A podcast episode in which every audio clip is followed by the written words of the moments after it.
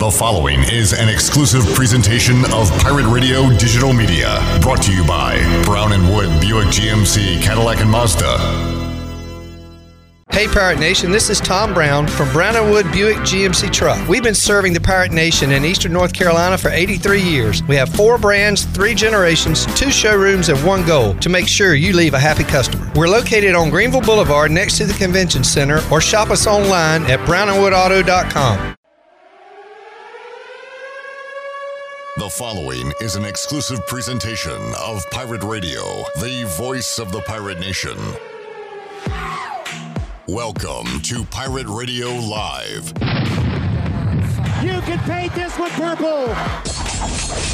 Now, live from the Pirate Radio studios in the heart of the Pirate Nation, here is your host, Clip Brock. Alrighty, welcome in to a Thursday edition of Pirate Radio Live. What a great time to be a sports fan with playoff baseball going on. You got NFL tonight, you got college football tonight. And your Pirates have won three straight games. Big one coming up on the road this weekend against UCF. We'll talk about it all on today's edition of Pirate Radio Live on 92.7 FM in Greenville, 104.1 in Washington. You can find us on 1250 at 930. We are live online, pr927fm.com. And we on Facebook and YouTube today, guys? We are. That is a good sign. You can watch the program on Facebook Live. Chime in there with your thoughts, comments, questions, concerns, and uh, be a part of today's show. Uh, we are also on YouTube, so go to Pirate Radio TV on YouTube. You can see the interviews with Mike Houston, Donnie Kirkpatrick, and Blake Harrell from Wednesday in their entirety right there on YouTube. All right, coming up on today's show. We'll talk to one of my favorite redheads in all the world, Zach Maskovich, down in Orlando, Florida. He works for WESH, covering uh, UCF, among other things. And we will talk about uh, the Knights who are banged up. And not only are they physically hurt, their feelings are hurt after losing a couple games in a row. So, uh, what's the uh, the mood down there in Orlando? We'll talk about it with Zach coming up in about 320. At around 340, we'll hear Mike Houston comments from Wednesday's post practice as he talked to the media, getting ready for the Knights on Saturday. At 4 o'clock, Kevin Monroe, color analyst on the Pirates IMG Learfield Network, joins us to give his thoughts briefly. I know we're beyond it now, but haven't talked to him since the Tulane game. So we will uh, briefly touch on that and then uh, talk about ECU's chances to win on Saturday against the Knights of UCF. So Kevin Monroe joins us at four o'clock. We'll hear from Donnie Kirkpatrick after that, what he had to say yesterday. Jeff Nadeau, the big man on campus, joins us to preview Thursday night football, your NFL slate for Sunday, and a little college football talk as well with the big man in hour two. We got touchdown Tony Collins coming up at five o'clock. And then Blake Harrell comments in that five o'clock hour as well. So is that enough? That's a packed show for you here on a Thursday. Shirley Rhodes is here. Chandler Honeycutt is here. Intern Macon as well. Now on a uh, Thursday, Steve Hill on Facebook Live says Clipper.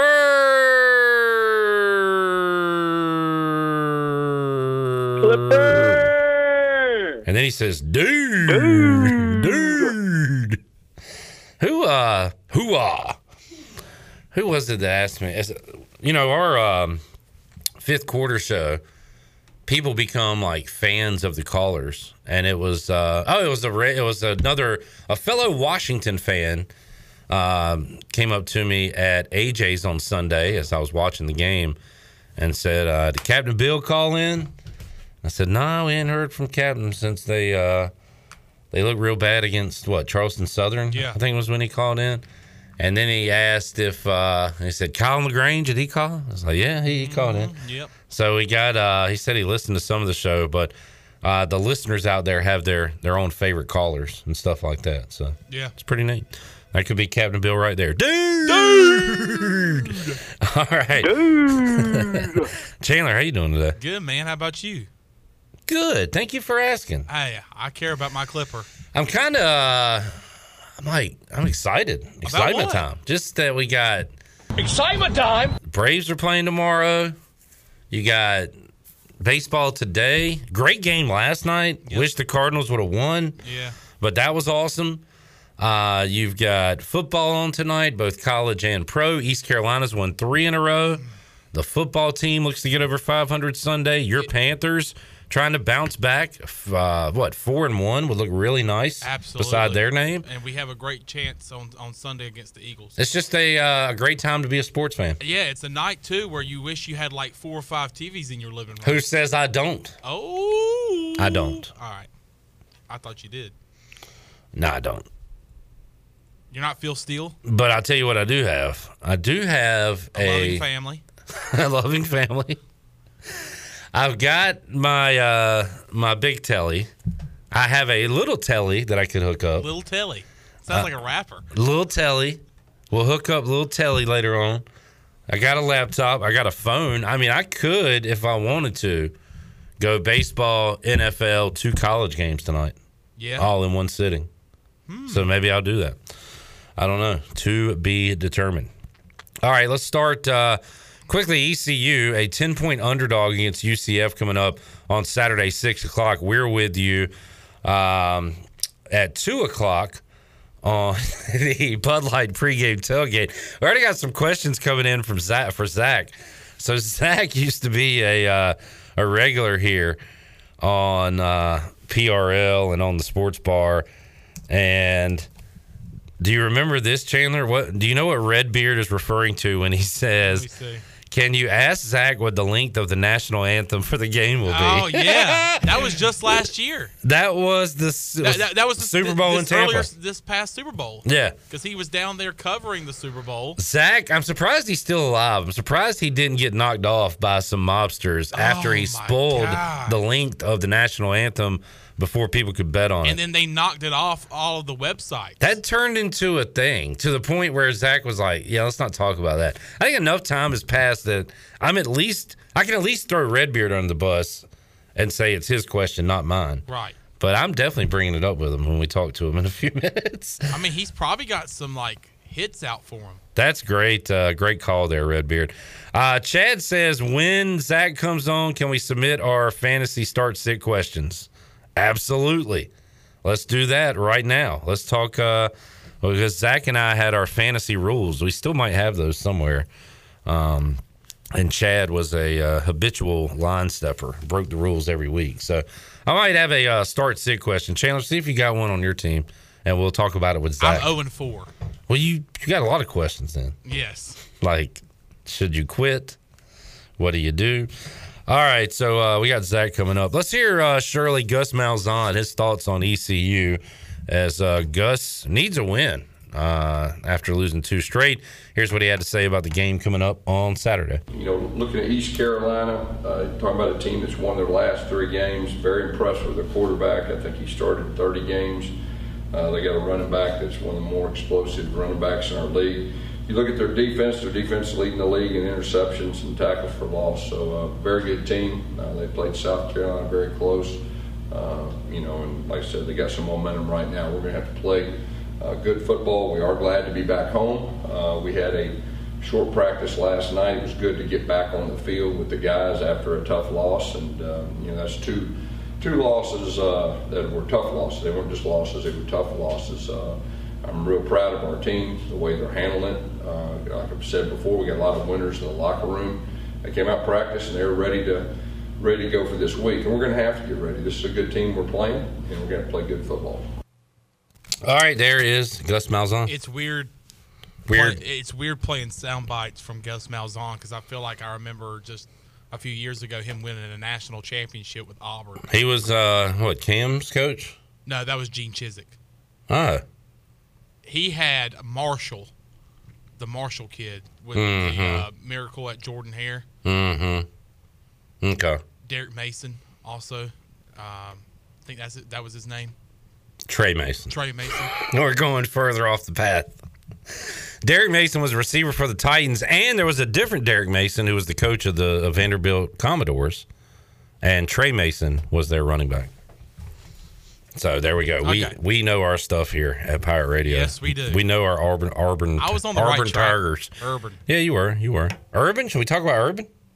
Has he apologized? to it? Urban? His wife just released a statement. Oh boy, what we got? I saw she tweet uh, deleted her Twitter. Yeah, she deleted her Twitter, but she Well, just released it. yeah, What a mess! What a mess! People were tweeting She at her. She said, This will be my last post on Twitter. Frankly, I don't need the hate, vitriol, slander, trash that will be at me. This has never stopped. Anyway, we all make mistakes. We are all sinners. If you think you aren't, then cast the first stone. To my wonderful followers and friends, thank you for your love, support, friendship, laughs. I will miss this the most. I love you all and wish God's blessings on you. Thank you. And then she put hashtag faith family football flamingos. P.S. I will be deleting right as I post this, so I will not see responses. Much love. yeah, I mean that, that's for the best. She didn't do anything. I feel bad for her Yeah, I, was- I, yeah, more than anyone, absolutely, more than anybody. obviously. Really, uh, seriously, Seriously, seriously serious. thank you for being serious, Chandler. Uh, so there you go, Urban. Uh, now, coincidence or troll job? There was a video at Jaguars practice yesterday. You know, you go in one, two, three team, one, two, three Jags, one, two, three Jacksonville, one, two, three Duval, whatever. They went one, two, three grind. No, they didn't. They did. No, they didn't. They not. did. It is available on Twitter. Is that a coincidence? Now they did walk away from it laughing. That is a total. that is totally planned. and, they were laughing. Yes. yeah, yeah. There was a lot of smiles. Wow, they hate that dude. They do hate him. they hate this guy. Uh, should we just roll with the Titans on Sunday to like crush them? Or Got to. I don't know, man. Sometimes players.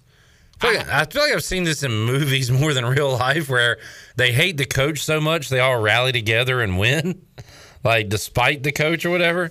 It like brings the team closer together somehow. Yeah. So it could be one of those cases, but I don't know. Maybe I don't know, and that's a good question because I was thinking about my uh, start sit question, and it's dealing with that game. Okay. So. Um, speaking of starting and sitting, our uh, the Titans playing any receivers this weekend? I, I think Julio, Julio's AJ? questionable, but I don't think he's going to play. Hmm. AJ was out last week. I don't know if he's going to play this week. Quick NFL nugget: I saw that Calvin Ridley and Russell Gage are not making the trip to London town when the Jags play. Wait a minute, Oh, the Jets play the Falcons. yes. Yeah, Jets and Falcons Well- this weekend. Never mind my start sit. okay, uh, we just answered it for you. Yeah. All right, coming up tonight. Do we are we feeling a Tulane bounce back? I kind of am. Houston? I kind of am. Houston's playing a Minus little six and a half. a little above their heads. I kind of like Tulane tonight. And I know we just saw them get beat by ECU, which is why I like them tonight to bounce back. And Houston coming off a blowout win over Tulsa. I think Tulane. How great would that make us feel to watch Tulane kind of bounce back in a big way tonight? Yeah. Against a really good Houston Cougar team. Yeah, Houston's only loss came, I want to say, week one to Texas Tech. They are four and one on the year. Coastal Carolina uh, sitting at 15th in the country on the road to Arkansas State tonight. So that's what's on in college football. Love the NFL matchup. Uh, and this will be on Fox if you folks haven't been able to watch it on NFL Network so far this year. Uh, it'll be on Fox. The Rams and the Seahawks. And love that game. Love the NFC West. Don't know who. I'm, I'm, I'm taking the Rams. I, I still think they are the best team in the NFC, despite what we saw last week against Arizona. Did I hear you mention something about a Seahawks bounce back? last week. I had them last week to bounce back after a loss to Minnesota and win on the road at San Francisco. Ah. Their bounce back was last week. The Rams bounce back is this week. I pretty much base my whole picking philosophy on bounce backs. If a team loses, I love them the next week. If a team wins, can't stand you. Can't stand Get out of here. Scram. I got Go n- fly a kite. Go fly a kite. Get your freaking tails out of my face. Get your freaking tails out of my face. All right. Uh, so, what are you watching tonight, Chandler? Red Sox Rays. You only got one TV, and it's one of those um, tubes. It's not even a flat screen. Are you watching Red Sox Rays, Rams Seahawks, Houston Tulane? I tell you what, I tell you what. wild card doesn't really. Okay, there's no wild card. There's no wild card games tonight. Oh, okay, wild card's over. AL divisional series. That's not tickling my fancy. okay. Um, we've seen a lot of like great primetime games in the, the National Football League so far this year, and I think it's going to continue tonight with the Rams and Seahawks. Love the matchup. So I love that matchup, and I'm going to be watching the Rams and Seahawks tonight. Uh, Chandler, you made the right call because I agree with you, and my call is right. No, I, I would go NFL as well. I know people listening out with us would probably go college football, and Shirley's going to go baseball because she's a Red Sox fan. Now, don't get me wrong. I'm probably going to kind of tune over to the Tulane Houston game, see how Tulane's doing. Well, I'm gonna be following them all. Tyler says Clip's bounce back reason is why he loves Washington football so much. Probably onto something, Tyler, because I know if they win one week, they're not going to win the next week. And usually, when they lose one That's week, sad. that's a sad existence. That's sad. Did you see? So we got some dude who's going to go. To, some dude's going to go to prison. Dude. I, I didn't really looked into this story much. Is he like a trainer or something with Washington? Um, Oh, you saw that story. Yes, And then- Vermillion or Vermillion or whatever his name. He used to be our head trainer. Yeah. Thanks for that.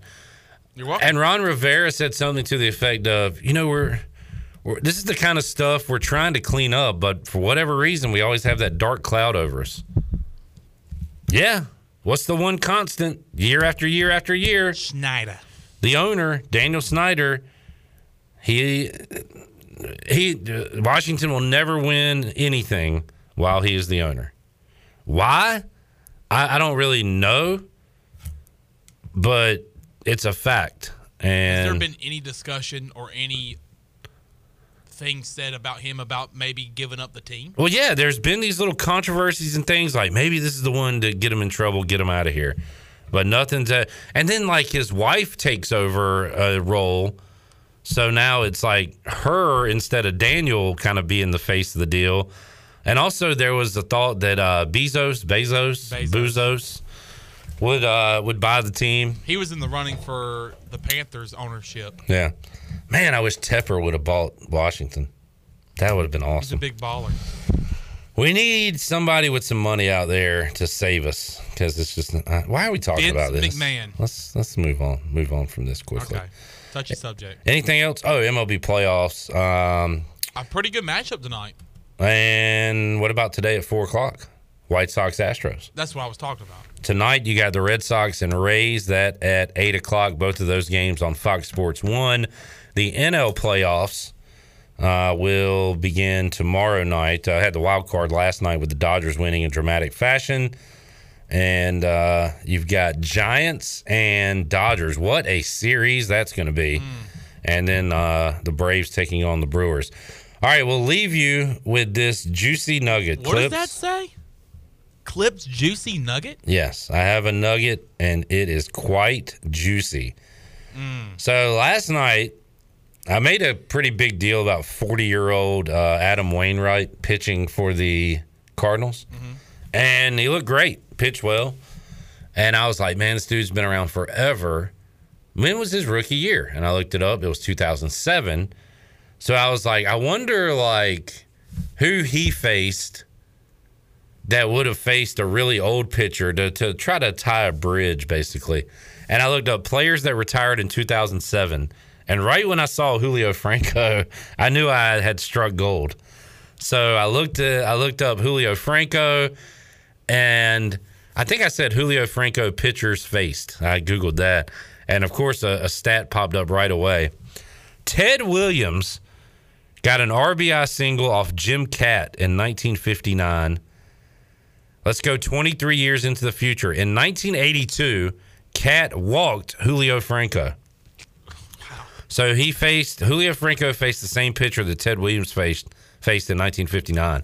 In 2007, Julio Franco was in the lineup when rookie Adam Wainwright beat the Braves. So Wainwright faced Franco, who faced Kaat, who faced Ted Williams, and then Adam Wainwright was pitching last night in the wild card game when the Cardinals fell to the Dodgers. I bridged the gap from 1959 to 2021 using just four players. That's a long bridge. It is. It's pretty awesome. So uh, I don't know. I just I found that pretty fascinating that you could go uh, find a a Ted Williams to basically Adam Wainwright connection there using just four players. It's kind of like the six degrees of Kevin Bacon, but I'm gonna be baseball version. I'm, I'm, I'm gonna be serious right now. I you have to be the only person on earth to think about that. I'm serious. I don't. Who else would have thought about that? Well, it was after trivia. I had gotten home. I guess I still had some trivia flowing through my bones. like through your veins. nope, through the bones. my blood goes through my bones. Wow, Yeah. that's a problem. You might want to see a doctor about that. Um, and yeah, sometimes I think of things like that. Some say I, I have a problem. Like you should submit that to Elias Sports Bureau, something. That's pretty impressive. the Guinness Book of World Records. Uh yeah, I need I need help physically and mentally. so let's take a break. We'll come back. One eight hundred help. I need fantasy help as well, and Zach Maskovich will not provide any of that, but we'll still talk start sit. We got some questions from Redbeard, Chad, Steve. All right, we'll have a little fantasy discussion along with ECU and UCF when we return. Can we can we do a national anthem uh, prop bet? And uh, Troy D, I believe, is going to be in Orlando. He That's can right. time it. Yeah. Let's me, you, and Shirley have a national anthem prop bet. All right. How long will it last? Maybe Zach has some intel on how long the band plays it, and we'll find out when we talk to him right after these words.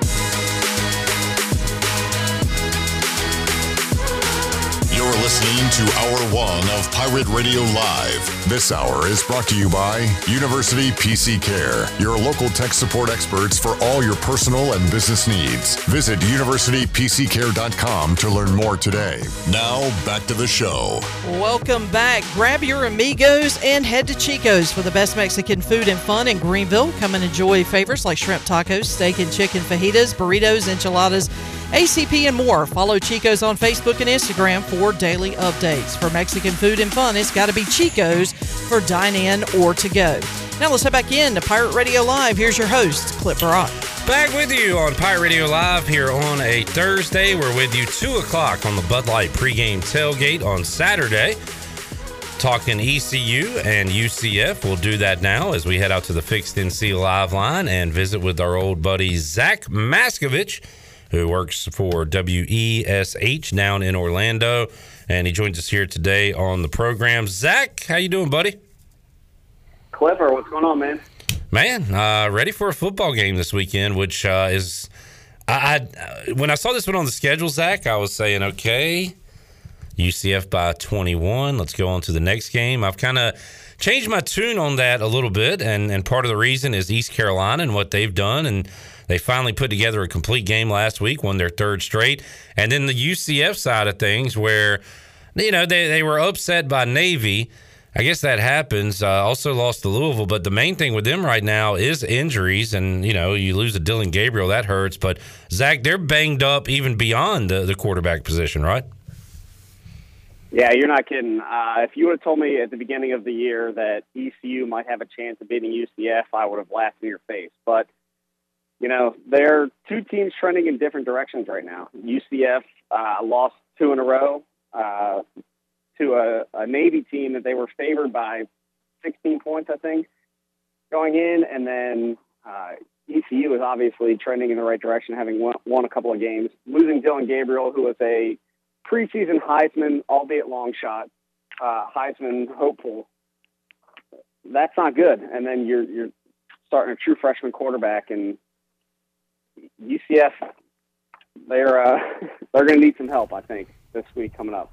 Zach Maskovich joining us. Zach, I heard you tell Bailey on Monday that this will be uh, your first opportunity to go to the bounce house this year, which uh, kind of stinks because I remember the season opener for East Carolina against App State.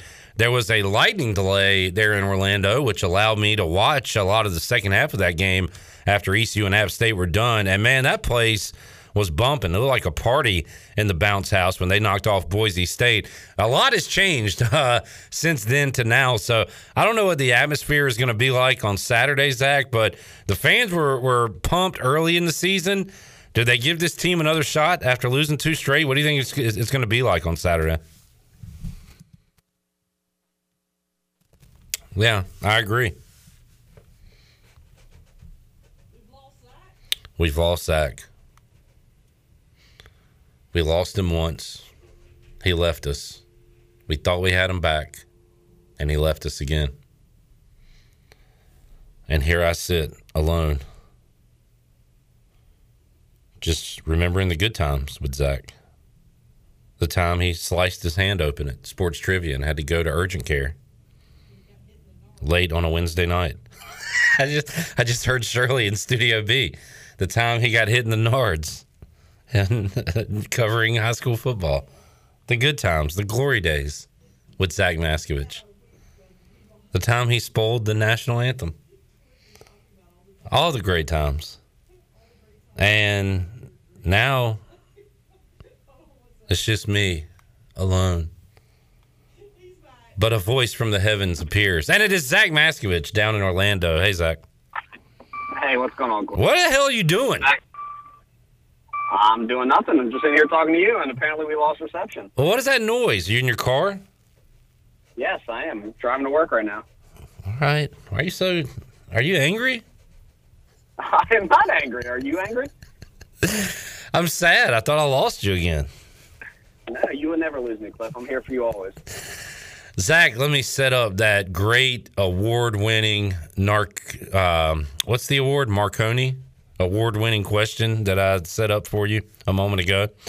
Bounce House was buzzing week one. This will be your first trip to the Bounce House. Uh, what do you think it's going to be like on Saturday, uh, fan-wise? Well, in all fairness, it's not my first trip to the Bounce House. It will be my first trip with full capacity.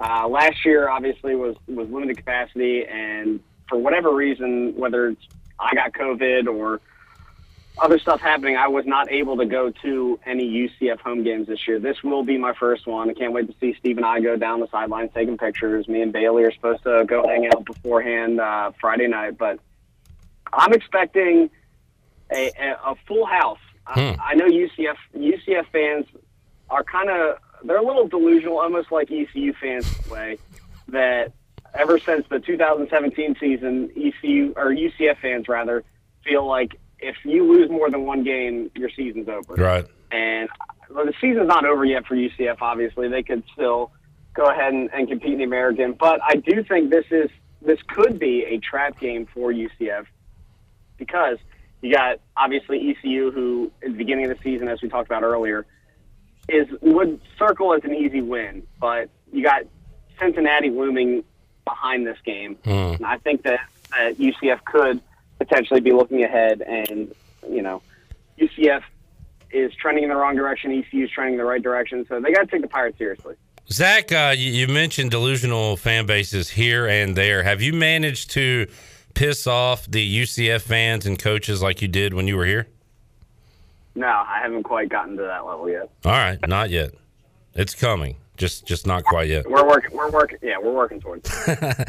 Zach, uh, what else are you covering out other than UCF? You got uh, obviously high school football. What pro uh, teams, if any, are you covering at the moment?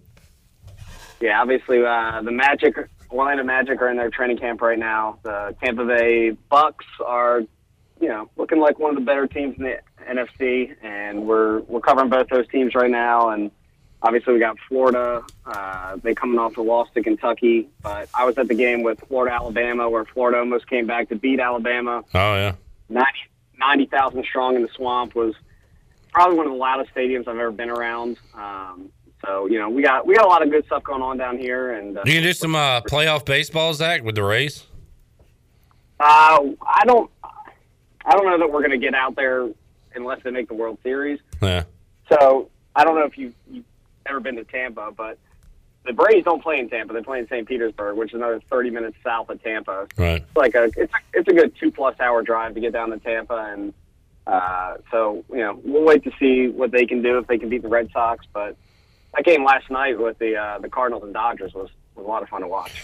It was, and uh, got a game coming up at four o'clock today. Astros and White Sox. It'll be Rays Red Sox game one tonight. The National League Divisional Series gets underway on uh, Friday.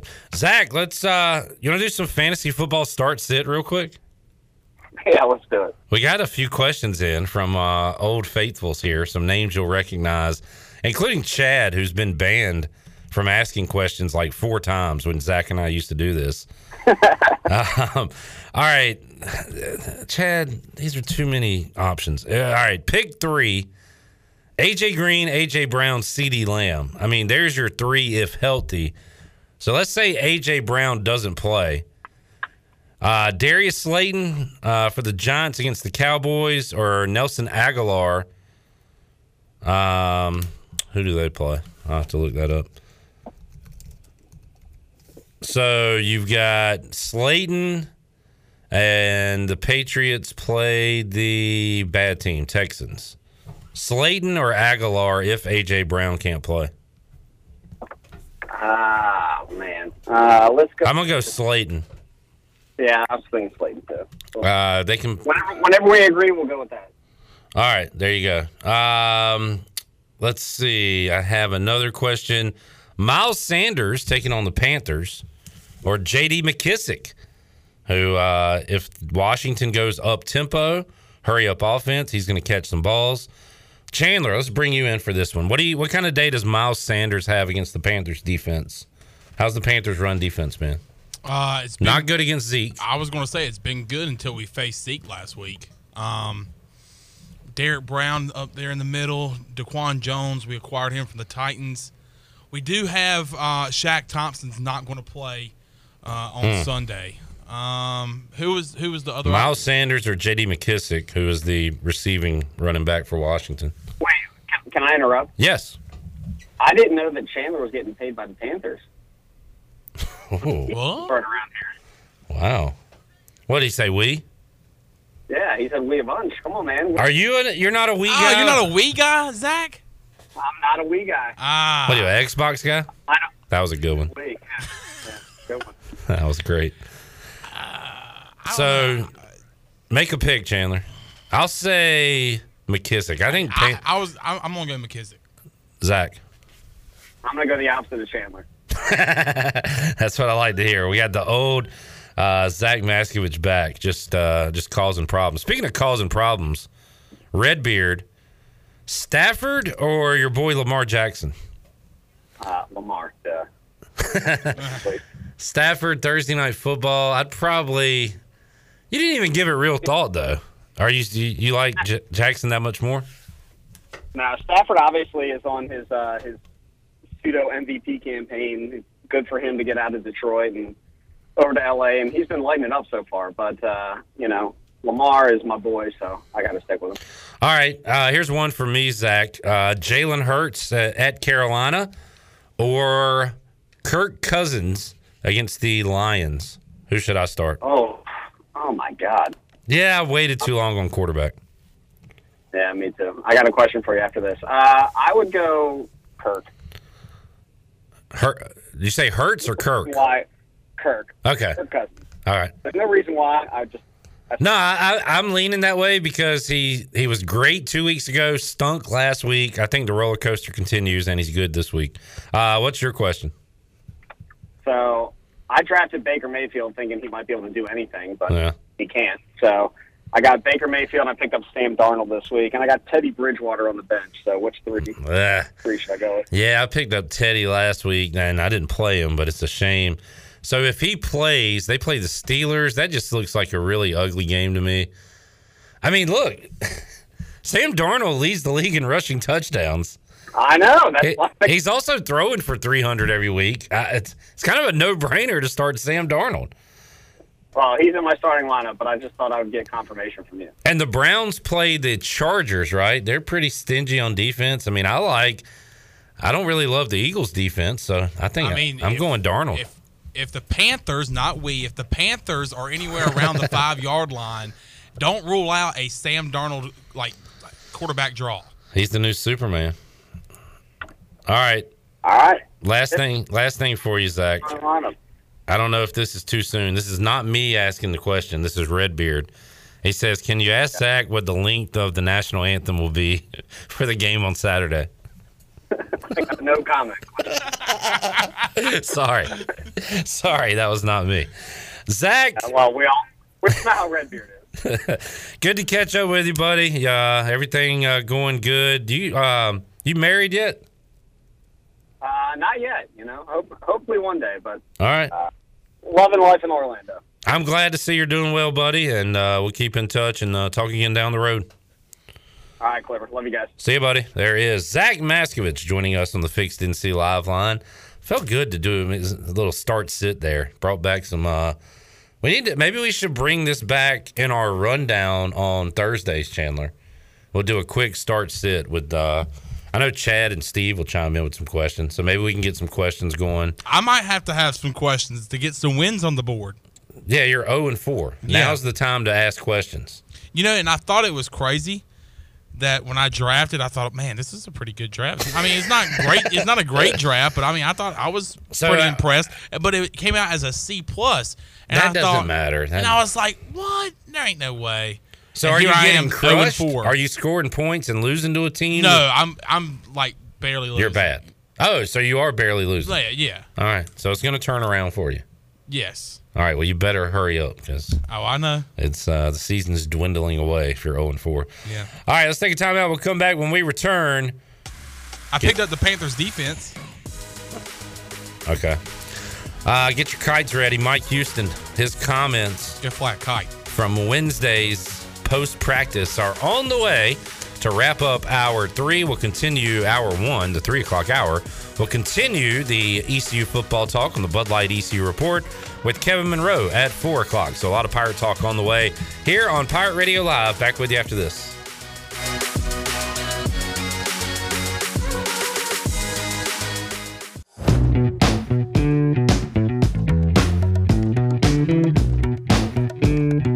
You're listening to Hour One of Pirate Radio Live. This hour is brought to you by University PC Care, your local tech support experts for all your personal and business needs. Visit universitypccare.com to learn more today. Now, back to the show. Welcome back. Domino's of Greenville has three locations to take care of you. Take advantage of the week long carry out deal of all three topping pizzas for only $7.99. Order online today at Domino's.com. Now let's head back in to PRL. Here's Clip Brock. All righty. Thanks, Shirley Rhodes. Chandler Honeycutt here on a Thursday. We got Kevin Monroe joining us in about 15 minutes. Touchdown Tony Collins at 5 o'clock and a boatload of audio to get to from yesterday, including Mike Houston. Let's hear his opening comments right now, Shirley, as he spoke with the media following Wednesday's practice. All right, a couple days of uh, you know pretty hard practice. Guys are uh, you know getting getting to the point where they need to be to get ready for Saturday night. Uh, big ball game for our, our team Saturday night. Uh, very good football team we're getting ready to play, and you know at their place, and you know we were down there two years ago. Uh, just it's gonna be an electric uh, electric atmosphere. Tough place to play on the road. They have a great fan base. You know they do a, a great job with uh, you know being being a part of the ball game. So challenging game Saturday night. Uh, we're excited to get down there. Uh, look forward to the kickoff. So. We've talked to players, past uh, and present, about how they would rather have a rowdy road environment than a dead road environment. And uh, Mike Houston was asked about the bounce house. You just heard Zach Maskovich say he expects uh, UCF to, fans to show up in full force after losing two straight and trying to get their team back on track. And uh, Mike Houston was asked, you know, how you know you can use that rowdy road environment to uh, the Pirates' advantage on Saturday. Well, I mean, it's you know, it's the the difference on the road, just you know, you cut down the roster. It's you know, it's only like 72 guys, uh, and it's kind of the circle the wagons kind of mentality that you you know you're going into enemy territory, you're going into a hostile environment. You know, I just remember, you know, their fans kind of hanging all over the around the entrance to the field where we come out, and you know, it's, you know, kind of messing with you and all that stuff. So you know, just you know, got got to just kind of you know have each other's back and uh, you know band together, and you got to kind of bring the energy on the sideline. I mean, I think that's where you know the support's got to come from from each other. So it's very very important. All right, uh, Shirley, do you have the Cam Good guarantee from earlier in the week? We're going to play this when Tony's on since he is Mr. Guarantee. Do you have that right now? I do. All right, let's hear that real quick. Uh, I'm excited. I know the bounce house is going to be bouncing this weekend. Um, I know I know the energy is going to be there. You know, they're excited to see us win, and I'm guaranteeing we're going to bring that to the fans. All right, the uh, the guaranteed W there. Uh, Jenny asked Mike Houston if uh, he had any thoughts on the Cam Good guarantee. Well, I mean, I think that uh, you know Na- Navy, Uh-uh. the Navy team I saw on film this. Oh, that's the wrong uh, page there, Shirley. Holding, Hold hold on a second. I, I had to I switch screens here. holding, holding, Uh, number three. holding. We got we got to worry about our preparations. So yeah, the big thing for us is just practice. Uh, you know, being mentally prepared to go play the kind of game we want to play, and uh, you, we got to worry about us. We can't worry about anything else like that.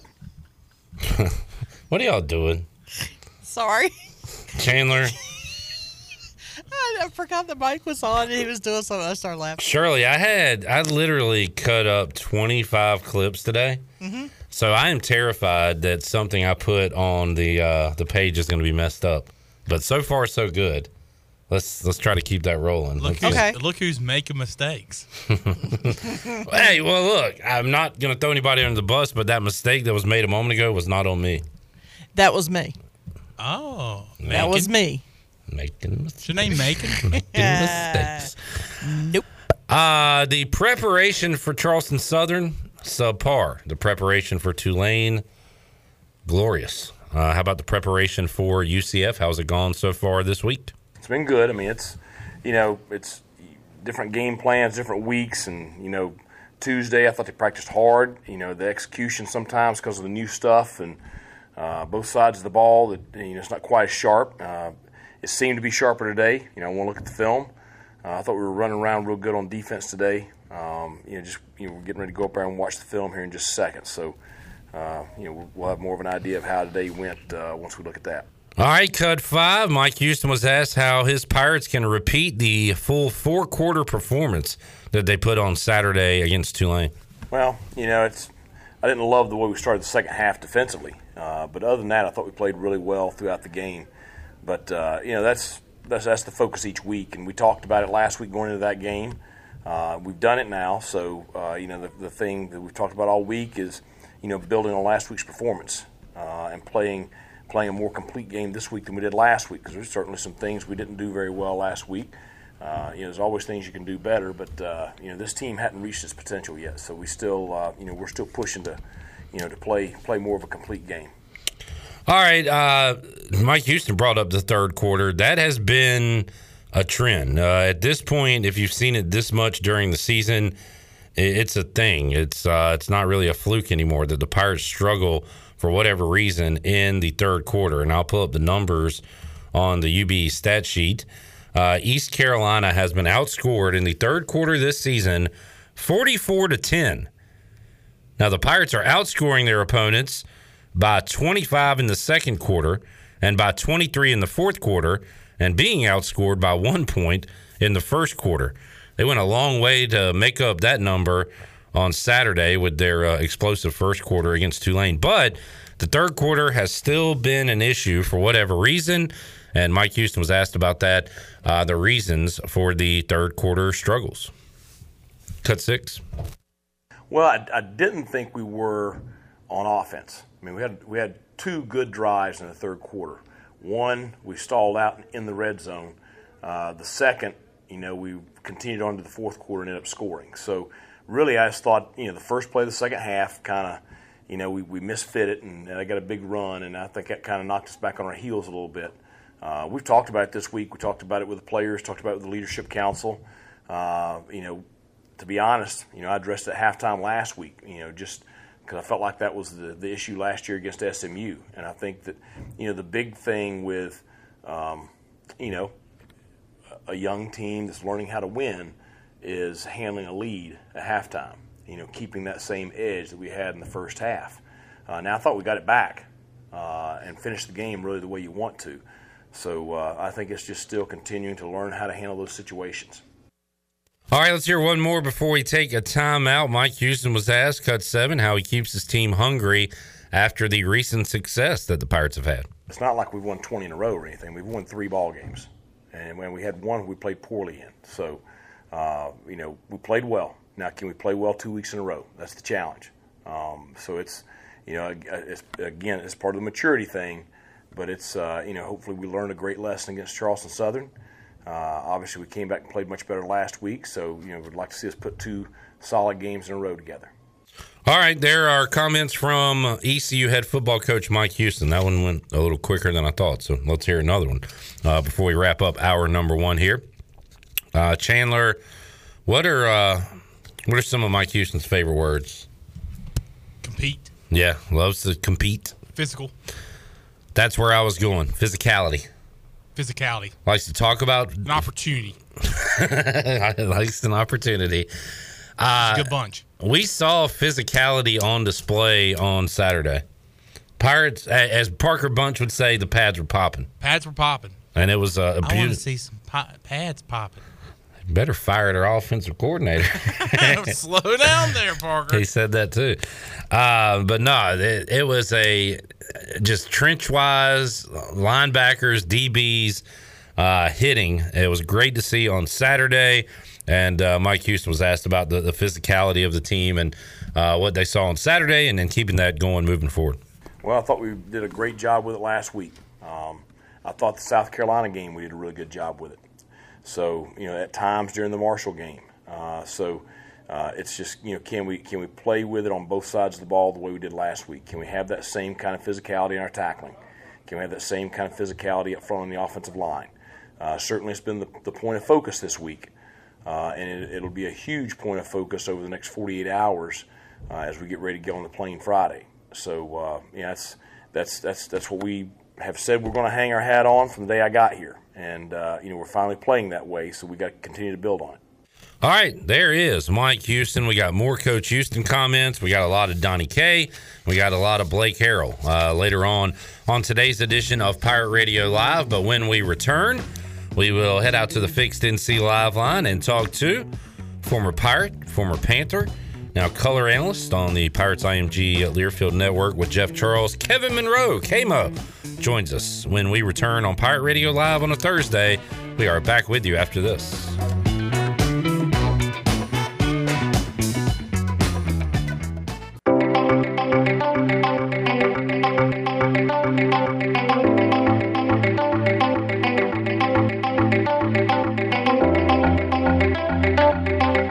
You're listening to Hour 2 of Pirate Radio Live. This hour of PRL is sponsored by Signs and Tint, Eastern North Carolina's choice for window tinting, signs, graphics, wraps, graphic design, and more. Visit Sign and Tint today at 801 Staten Road in Greenville or book an appointment online at signsandtint.com. Now, back to the show. Welcome back. UBE has been an ECU tradition for over 50 years. You can shop online anytime at pirateware.com.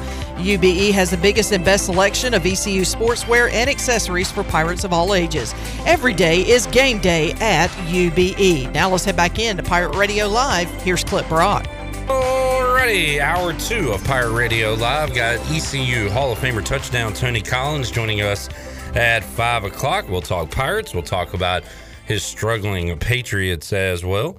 And uh, still got some more Mike Houston comments to get to. Donnie Kirkpatrick met with the media on Wednesday, as did Blake Harrell. Got those comments as well. And we'll make you a winner in hour three. But we kick off hour two with a former Pirate, former Panther, now the color analyst on the Pirates IMG Learfield Network. He is Kevin Monroe joining us on a Thursday edition of Pirate Radio Live. Kevin, appreciate your time as always, man. How you doing today? Kevin. Oh boy. And here I. S- hey, wait. Well, wait, yeah. Here I sit alone again. Kevin, you with us? Yeah, man. Sorry about that. I'm, I'm used to going on mute in my office when I when I have to. No problem. Look, you're one of the busiest man uh, men in show business. We know that from your your days on uh, B Pay's show when he would talk about your uh, your your clout, your status. Uh, Kevin, great to talk with you again, man, and uh, great to talk with you after three straight Pirate wins. Something we haven't been able to do since 2014. I, I would ask, could you believe it's been that long? But you've sat through every game, so you probably can believe it's been that long. But how about the uh, the streaking Pirates, KMO? It's uh, it's fun to watch. Yeah, man, it's it's been great, and um, it's it's exciting to be disappointed over over close wins. it's excited to be, you know, bummed out when we could have won by more or we could have done this better. But it, it's still resulting in wins, and I, I feel great about that. And so I'm happy to see the Pirates winning. I feel like it's been too long, and um, and you, you you want to get more excited. You want to say the Pirates are back. You want to say you've turned a corner. What we've at least done is we know what it takes to win, and we're starting to put back-to-back wins together, and that's all you can ask for this this young team that's trying to figure it out. Let's start with defense, Kevin. I know you'd love to see those guys flying around on the defensive side of the ball. We had several callers on Saturday on the U.S. Sailor fifth quarter calling show say, man, uh, Tulane's going to be feeling that one on Sunday and into Monday and possibly Tuesday because ECU was hitting again, Jaquan McMillian just does what he does, gets another second half interception. Uh, Warren Saba picks off a pass. That defense was, was flying around, and they gave up 29 points, but felt like they played maybe their best game of the season on Saturday. Real complimentary football for the Pirates. What did you see from the defensive effort there Saturday, Kevin? So you know what's great is that when Mike Houston took the job, he said, you know, in the locker room, we didn't look like American Athletic team. Mm-hmm. We we were smaller, we were weaker. Uh, you know, we had a lot of speed, but we we didn't look like, and that was his number one goal is to get us to looking like that. And at the beginning of this season, he said we look like an American Conference uh, football team, and now it's starting to show. For the first time I can remember, maybe since Skip Holtz era, Skip Holtz era, uh, Jeff and I were saying the Pirates are the more physical team on the field today and it just they were flying around, they were hitting as you say, um, and and it was Tulane players just laying down on the field left and right and lingering. You don't want to see players get injured, but they were they were getting banged up a lot during that game, just on big legal hits, and that they were coming from the DBs, they were coming from the linebackers, they were coming from the defensive line. So I love seeing the physicality. I want teams to watch us on tape and say, "Oh my God, that's scary because believe believe you me, players do that. You know, we used to watch film, and you know, I talked to Troy Smith, and you know, he was playing receiver, and he said to me, "Man, number 22 on Syracuse is a killer," kind of thing. And so we always saw on film who was the guy that went out there and was ready to take your head off. And you know, obviously you can't do that these days. It's more of a you know, more of a below the neck type thing, but being a physical team players realize that, and that counts for a couple of drop passes across the middle. I can promise you. Kevin Monroe joining us. Kevin, you had a lot of success on the football field. I, you know, I don't know if anybody's had a stretch like Jaquan McMillian is on, but what is that that confidence level like for him right now? Did you ever have a stretch of games where you just felt like no receiver was going to beat you on any play uh, that given game? Uh, what's what's going through his head right now when he's on the field? you know what's funny is there there is a fine line between good and great at corner, right? Um, you know, I, I, I had my time, and I, you know, I had some some greatness in there, I'm sure, but I was definitely a very good corner, and I was solid. And the, and the reason I was is because I didn't believe in getting beat. Like, I, you were not going to beat me downfield. You might catch one in front of me, seven, eight yards, I make the tackle, but you just weren't going to roll off the field and, and, and go for a post route and beat me deep. I can count on one hand the amount of times that happened in my career, more or less in the season. And and what's happened over the years is that corners have gotten more aggressive. They play more press man now. They take more chances, and so you know guys are trying to get that big play all the time, all the time, all the time. And what that results in is that you get one big play, but you get beat five times. and so Jaquan McMillian was caught up in that a little bit earlier in his career. First few games, he'd make a play, and then he'd get three deep balls caught on him. And now it's changed. Now he is in the receiver's hip pocket all the time. You're not going past him. You're not catching it short. You know, he's just kind of in that zone. And it's hard to get there. It's hard to stay there, especially when teams are attacking you. But more and more, they're going to start going away from him because he's just been so confident and playing so well. And obviously, having speed makes a lot of difference because you it makes up for mistakes. Um, Deion Sanders always used to say, "I'm as fast as I need to be." so if I get beat on if I get beat on the play, I'm going to go make it up with my speed. And so Jaquan has, has, has tapped into that where he's making plays and uh, it's, it's starting to become normal. And that's when you start to feel good as a corner because your confidence just grows. You have to have confidence playing that position. Yeah, and, and hearing him talk and hearing Mike Houston talk about him, it's pretty. You you corners aren't as diva ish as the receivers, Kevin. But for Jaquan to be such a team guy, talk about the team rather than himself, that's pretty refreshing, uh, Kama. It is. It is. Uh, he's. I, I, don't know him personally, but he seems like a great kid. Yeah. Um, and, and, and he says all the right things. Um, but he's getting lots of pats on the back. And yeah. and, and every every every receiver he faces is going to think, I can beat you. I don't know what the last receiver did. I can beat you. And it's kind of that. If, if you ever watch C.J. Johnson, you know, play offensively, he's going at the corners all game long. And it's and, and I know he's thinking in his mind, throw me the ball, Holton, because I can beat all these chumps. And so that's the that's the divish, that's the attitude that receivers tend to have. And so corners are always taking shots. They're always taking shots from the best receiver. They're always taking shots from quarterbacks that want to show they can beat them. So he's gonna he's gonna keep getting this you know keep getting stuff thrown at him. But so far he seems up to the task. Kevin Rowe joining us. Uh, Kevin, always enjoy talking about what you see during a game. I, I watch the game. I'm basically following the ball uh, and not seeing, you know, what's going on on the line or, or off the ball. So when ECU's offense rolls up 52 and everything's working, Keaton Mitchell is breaking his long runs. You get Ryan Jones involved, Snead, CJ have their 50 plus yards you know, on Saturday, is that Donnie dialing up the right plays every time? Is it, you know, the O line finally standing tall and having their best game? What led to that offensive breakout that maybe we hadn't seen the previous weeks, Kevin, uh, in your opinion? You know, what makes a good offensive coordinator is just having a routine, but being willing to break that routine, right? And if something's not working, you do something different. And I think maybe the problem that people have had with Coach Kirkpatrick uh, this year and last year is they felt like he got his routine and he stuck with it no matter what. I'm sure that's not true, but that's how it that's how it felt, right? Stop running the ball up the middle, run the ball sideways. You, it, you you start to see if you remember when Lincoln Riley was the coach, people hated the bubble screen. Oh yeah, so he's throwing the ball 20 yards sideways. Blah blah. So you could have you can have a, a you know a a, a, big time coach coaching the position, and you're going to find something not to like. That being said, when you continuously do different things to keep the defense guessing, that's when you're going to be successful. So when you're running the ball at the middle and Keaton Mitchell breaks a big one, awesome. When you can run it around the edge, when you can throw it wide, and C.J. Johnson breaks a short one for a long one, awesome. When you can do a trick play that works and and get a big play, awesome. So it just seemed like things were working that they had worked on at practice, and and they were all different things.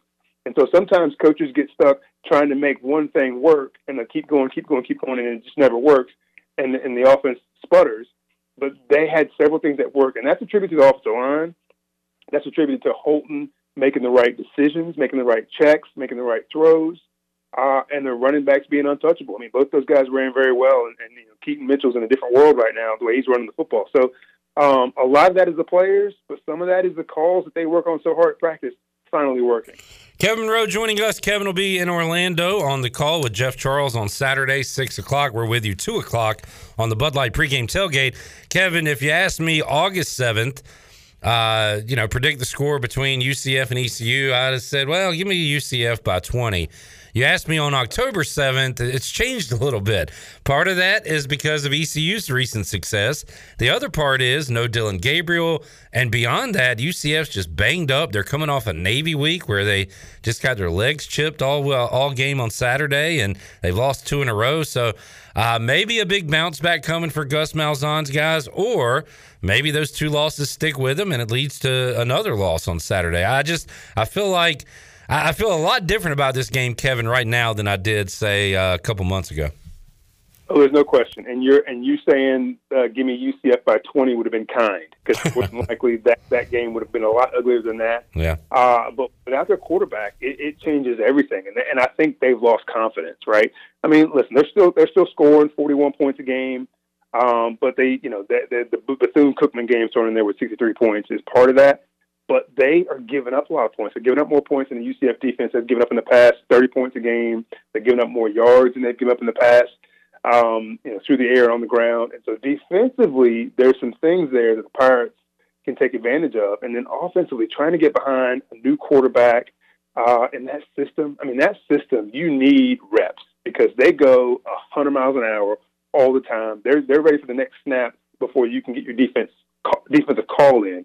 So if you've got a quarterback who's erratic, who doesn't know how to make the right reads, who doesn't get the ball away quick enough, who doesn't get everybody lined up and getting the right checks, it's going to be a nightmare. And I haven't had a chance to watch them play this season, but I have a feeling with the struggles that they've had and the two losses that there was that was probably a lot of it. Getting lined up correct, making the right reads, making the right throws, making mistakes.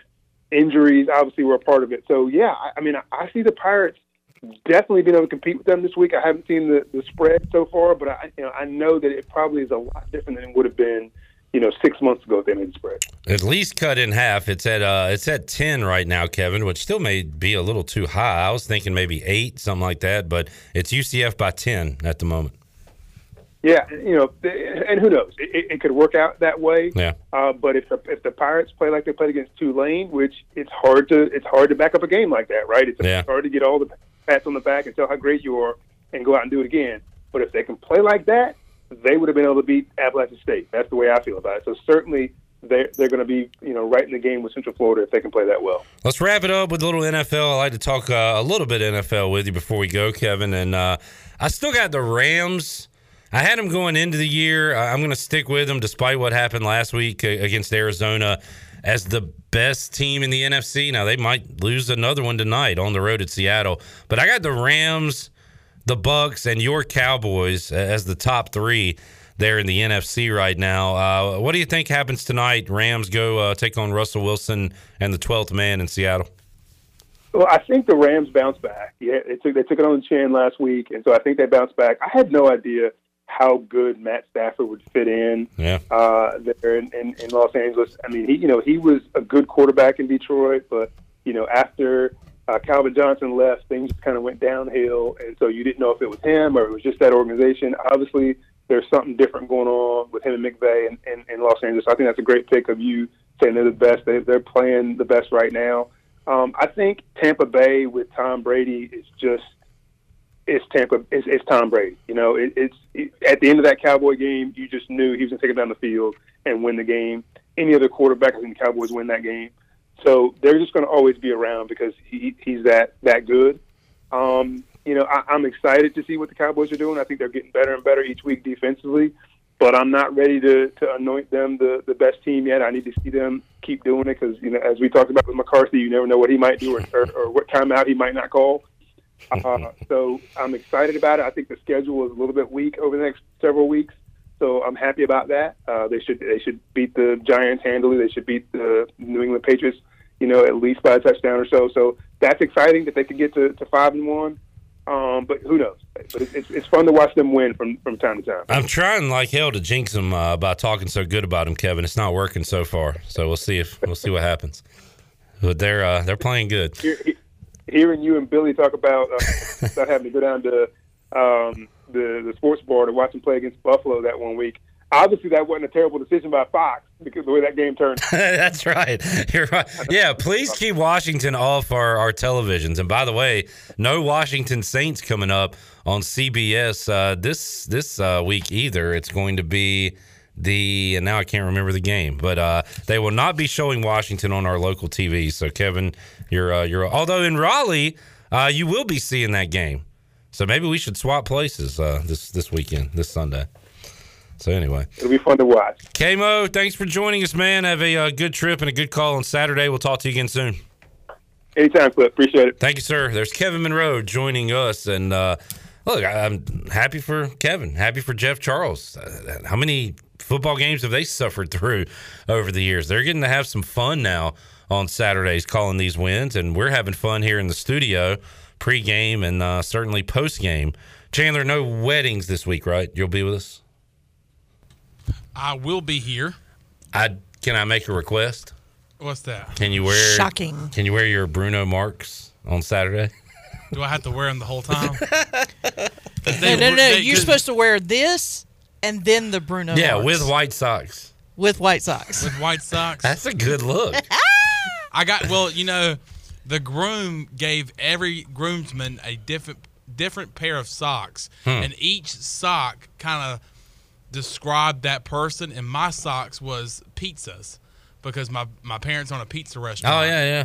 And and him and his fiance, well now wife, they really enjoy going to my parents' pizza restaurant. So my Shout out to Vinny's, right? yeah. So my my my pizza socks, I'll wear my pizza socks and my Bruno Marks. All right. But I will not wear them all day because Okay. they hurt my feet so bad on Saturday. We just, I, I just would love to see them make an appearance in the studio on Saturday. Okay. So if you could do that for me. All right. All right, let's get a break in. We'll come back when we return. Uh, more Mike Houston, some Donnie Kirkpatrick as well, as we'll continue to get you set for ECU and UCF coming up Saturday at 6 o'clock. We're with you 2 o'clock on the Bud Light pregame tailgate. More to go on Pirate Radio Live after this.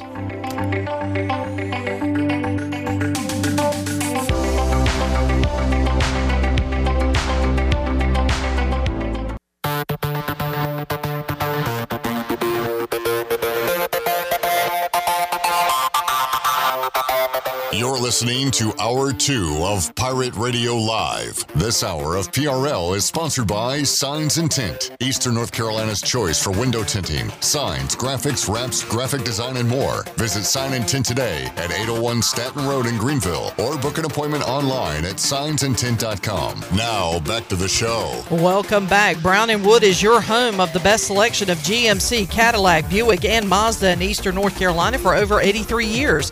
Shop their entire inventory online at brownandwoodauto.com or visit them on Greenville Boulevard. Now let's head back in to Pirate Radio Live. Here is your host, Clip Brock.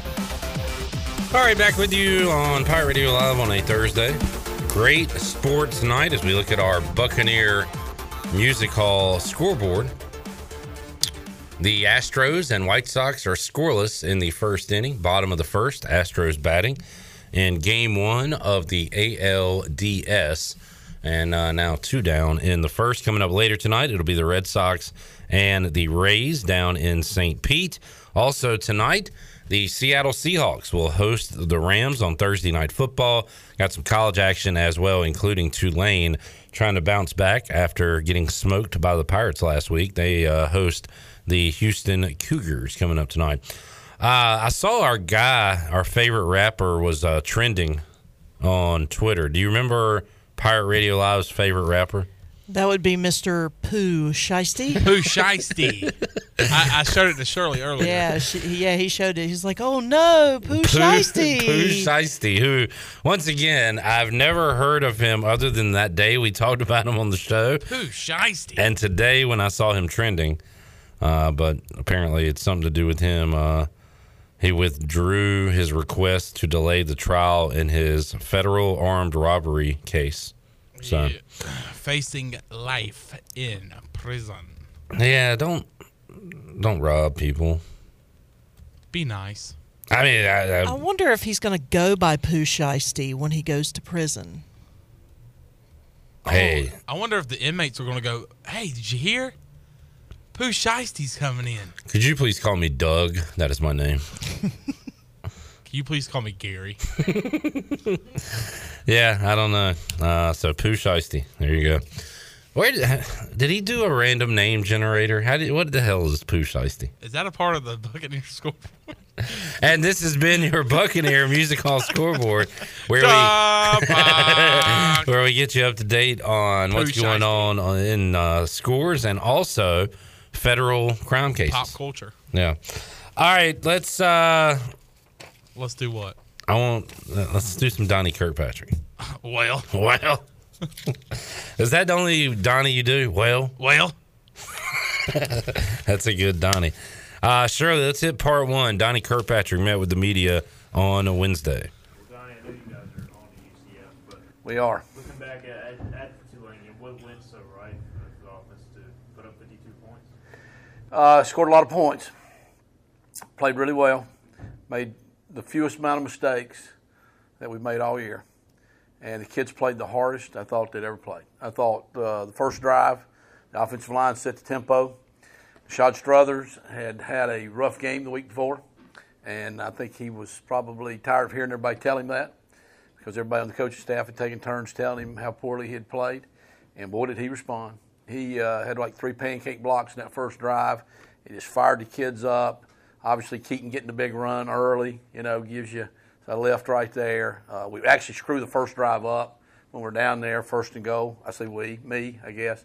Uh, but uh, the kids just played hard. I mean, they just were in that mode. We could tell they were in that mode to play. They had really responded all week.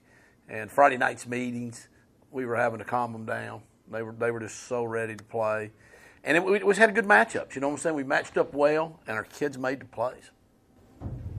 Coach, can you talk about the tight end position with Ryan Jones? Those guys, they Yeah. and they've really come on strong. Yeah, I just can't be you know more excited about how the tight ends are playing right now. Uh, it was a big game for Ryan as far as getting the ball and making plays. We had a lot of things in for him. He's uh, he's learned the system. He's you know in the the, the, the game now a lot, and uh, he's got great play making ability. I think we just continue to do that. Now we had been trying to get it to him. The first play of the season, you know, we were trying to get the ball to him on like that, and we mess it up. We just mess it up. And a couple other times that game, and there were some other games where you keep thinking, you know, coach kept saying, "Well, I thought we were going to get it to Ryan." It was like, well, those four plays he was supposed to get the ball, and we messed him up. We never got the ball to him, but this time we didn't mess him up.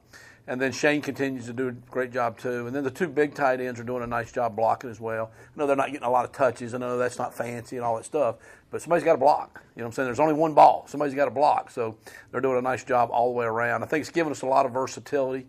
There were a couple things we took advantage of because we played those guys like Ryan and Shane like wide receivers, and we played them like tight ends too. And so now the defense coordinator don't know what, what you're getting ready to do. You know, he's he didn't know what package of defenses to call. So hopefully that will continue to work because we'd like to keep doing that.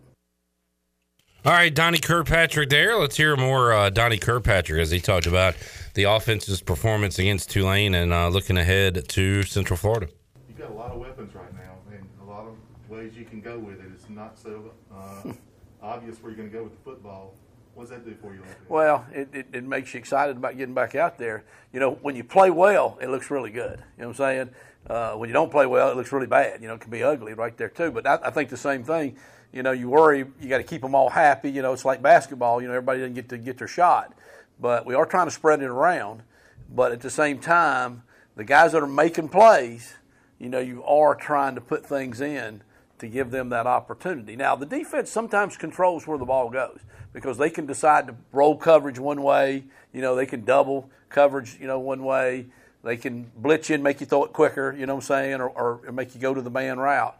But uh, we do have a lot of weapons, and I hope that's making us hard to defend. We'll have a huge challenge this week because these cats are really good. Uh, I know they hadn't, you know, played winning football the last two weeks, but that, that doesn't mean they're any worse. They've lost two close games, but they're good. And uh, we've had two years of playing them, and we've had moments where we've played well against these guys, but not overall. You know, they've been the superior team, no question about it. So we got a lot of a lot of making up to do, and hopefully that this this year we'll we'll close the gap some. With Keaton, especially, at some point defenses are going to focus on him. Yeah. You know, what I mean, it, it, this week, if not any. I mean, how do you balance that of knowing they're going to be looking for him? Well, I think every defense in the country, you know, has that. We got to stop the run. If you don't stop the run, the game's over. The other team just trying to hand the ball off. You have no chance to win. You can't get the ball back, you know, until they score, and that's not how you want to get the ball back. So everybody's trying to stop the run. I'm sure they're keying up for him as well. Sometimes that obviously makes you throw the ball a little bit more. It opens the play action game. It opens the RPO game up a little bit. Uh, sometimes you overplay the run, and you know a guy like him, you get so many guys up there. Sometimes those long runs because they got so many guys up there. If you do pop it, there's nobody left second level, and he can outrun anybody that you know is out there as well. So uh, hopefully he'll continue to do that. Uh, you know we're playing a team that they're the number one rush defense in the league, and they just got through playing Navy, who probably is the number one rush team. I don't even know because they're so far down the line. So these guys stop the run pretty well anyhow. uh, we're better on offense when we can run the ball. That's how we're built. We're built to run the ball and then make the game work off of that. And that also keeps the defense off the field, or we're scoring. You know what I'm saying? They'll take either one. They'll take the points if we score more, you know, keep them off the field. So if we can. Uh, sometimes you got to be stubborn. You know what I'm saying? You don't want to just pound your head in there. You know what I'm saying? Like that. We're pretty balanced. I don't. I don't know exactly what the stats are, but I bet we're about 50-50 when we throw it when we run it. You know what I'm saying? That's something I'm very conscious of that we try to to do that.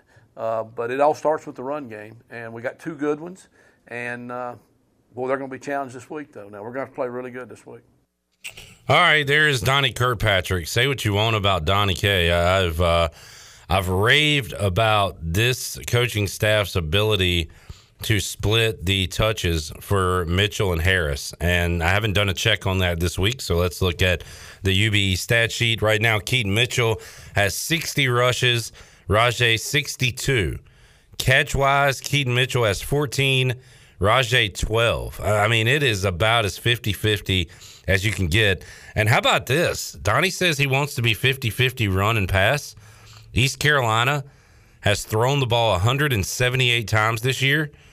East Carolina has 100 and 78 rush attempts this year. So that is 176 to 178. That's, I mean, and Donnie says he's conscious of it and he's not lying. That's 50 50. Uh, well, I'm not great at math. I'm not a liar.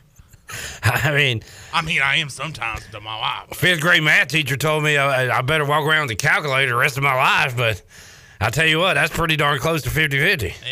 Yeah. well, well. Uh, that is uh, that's quite shocking uh, that the numbers are that close. So again, I continue to, to rave about how well they're doing of uh, spelling Mitchell and Harris and getting them equal touches. But 178 rushes to 176 passes is incredible. I would have actually guessed that Keith Mitchell had more rushing or more rushing attempts than Rahjai. Well- I mean, I mean, he's only two rushes behind. But So he's two rushes behind, and he has 345 more yards, 43 more yards. yeah, That is uh that's pretty wild. Keaton Mitchell averaging over 100 yards a game right now, averaging 9.6 yards per carry, which those long runs will do that for I you. I think I heard somebody at AJ's last night say, and I mentioned that you know Keaton's leading the league, league. In, in rushing yards uh, with 574. And I want to say the guy said that he has like 50 less rushing attempts than the guys behind him. oh, in the conference? In the conference. Yeah, that sounds probably about right. Yeah.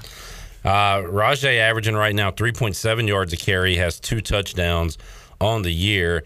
And Bryce Williams, do you remember the Rahjai? He ended up scoring a touchdown at the beginning of the fourth quarter. You remember right before that, he just about busted one. Yeah. And kind of got shoestringed, ankle tackled. And uh, Bryce, uh, off the air yesterday, we were watching the highlights, and he said, uh, I I remember that play. Rahjai's got a little more burst than I gave him credit for. Remember, he broke one last year against Navy.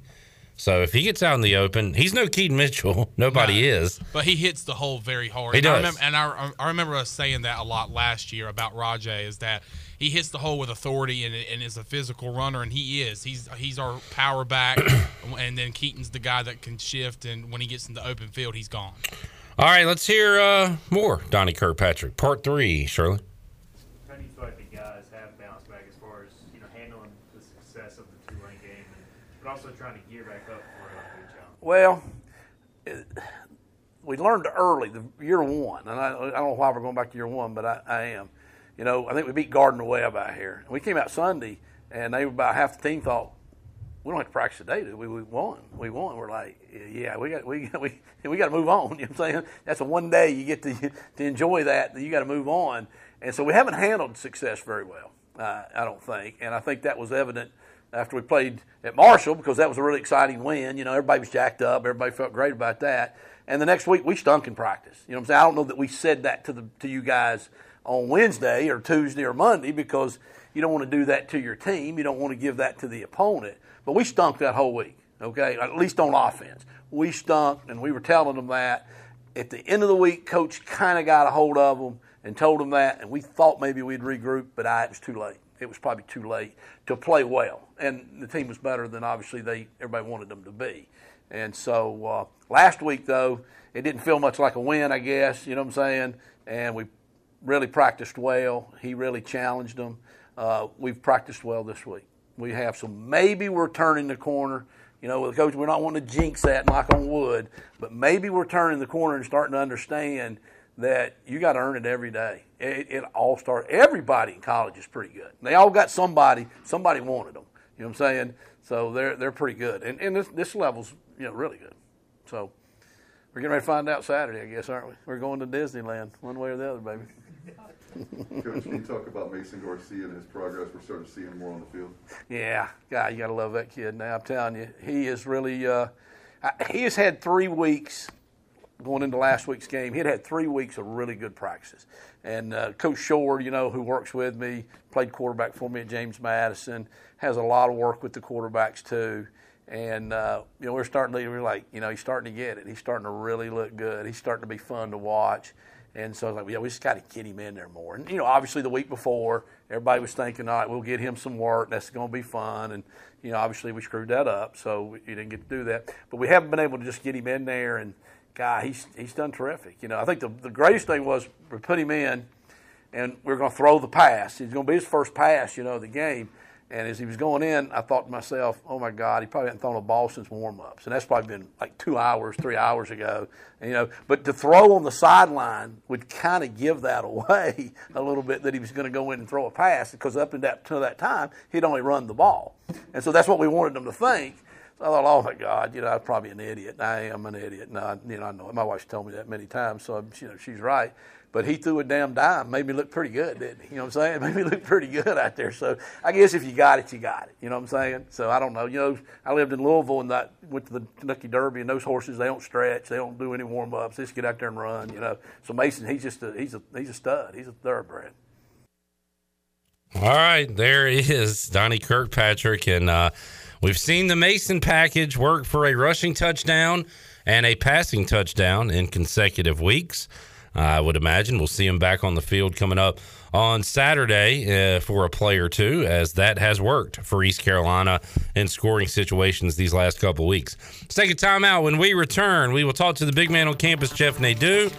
We will talk Rams Seahawks tonight. My football team taking on the Saints on Sunday. Panthers versus Jeff Nadeau's Eagles on Sunday. We'll talk NFL a little bit of college, the games tonight. When we return on Pirate Radio Live, we are back with you on a Thursday after this.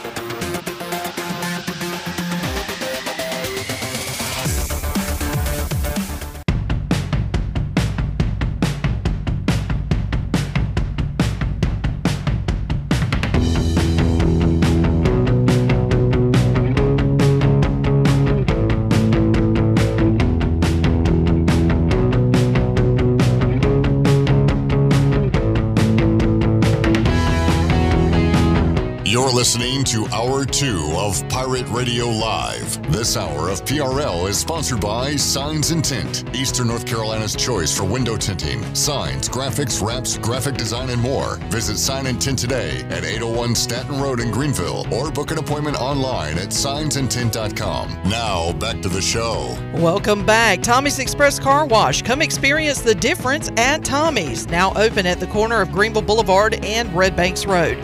Doesn't your car deserve it? Visit Tommy's Express Car Wash today. Now let's head back in to PRL. Here's Clip Brock. Alrighty, back with you on Pirate Radio Live. Quick look at the Buccaneer Music Hall scoreboard update. It is still 0 0 between the White Sox and the Astros, but the Astros have two on, one out in the bottom of the second, and an opportunity to strike first against the White Sox today. All right, we'll keep you up to date on all of that uh, as we continue on in our show. Let's, uh, boy, great sports night. Let's talk about what's going on in the NFL uh, with Jeff Nadeau, the big man on campus. He joins us here on Pirate Radio Live on a Thursday. Jeff, how you doing today? Pretty good. How are you, Clip? Doing great. Great sports night. You got your MLB playoffs going on. You got college football and one NFL game, and it is a good game. Uh, shout out to the NFL schedule maker makers back to back weeks where they've given us these NFC West matchups, and you got. Jeff, you got to ride the roller coaster in the NFL. I thought the Seahawks would bounce back and win last week uh, against the 49ers on the road. They did that. I thought there was a chance the Rams could have a letdown after their big win over the Bucs, but I still took the Rams to beat the Cardinals. And boy, the Cardinals look really good in that one. So now it's time for the Rams to bounce back. They are two and a half point favorites on the road at Seattle tonight. Total is at 54. Uh, do the Rams bounce back and get a win, or does Seattle stay hot and win at home? What do you think about this matchup? Well, Rams have won three of four. Obviously, we look at them off a loss. Uh, McVay's been very good, particularly as well against the Seahawks. But you know, there's just something about it. I'm, I'm not a big fan of betting against Russell Wilson at home as a dog in a close spread situation. Um, I, I thought this was a really tough game. Um, you know, gun to my head, I'd lean Seahawks actually. Uh, I think they can match what, whatever the Rams are going to do offensively. Obviously, we know that defensively the, the Seahawks have issues. If I like the Rams, I'd probably just look towards the team total. I think it's a tough game though to call. As I said, if I had to bet it, I would lean with the Seahawks. I just think we see a number here that I just think really is going to be publicly bet. We've seen two and a half, twos.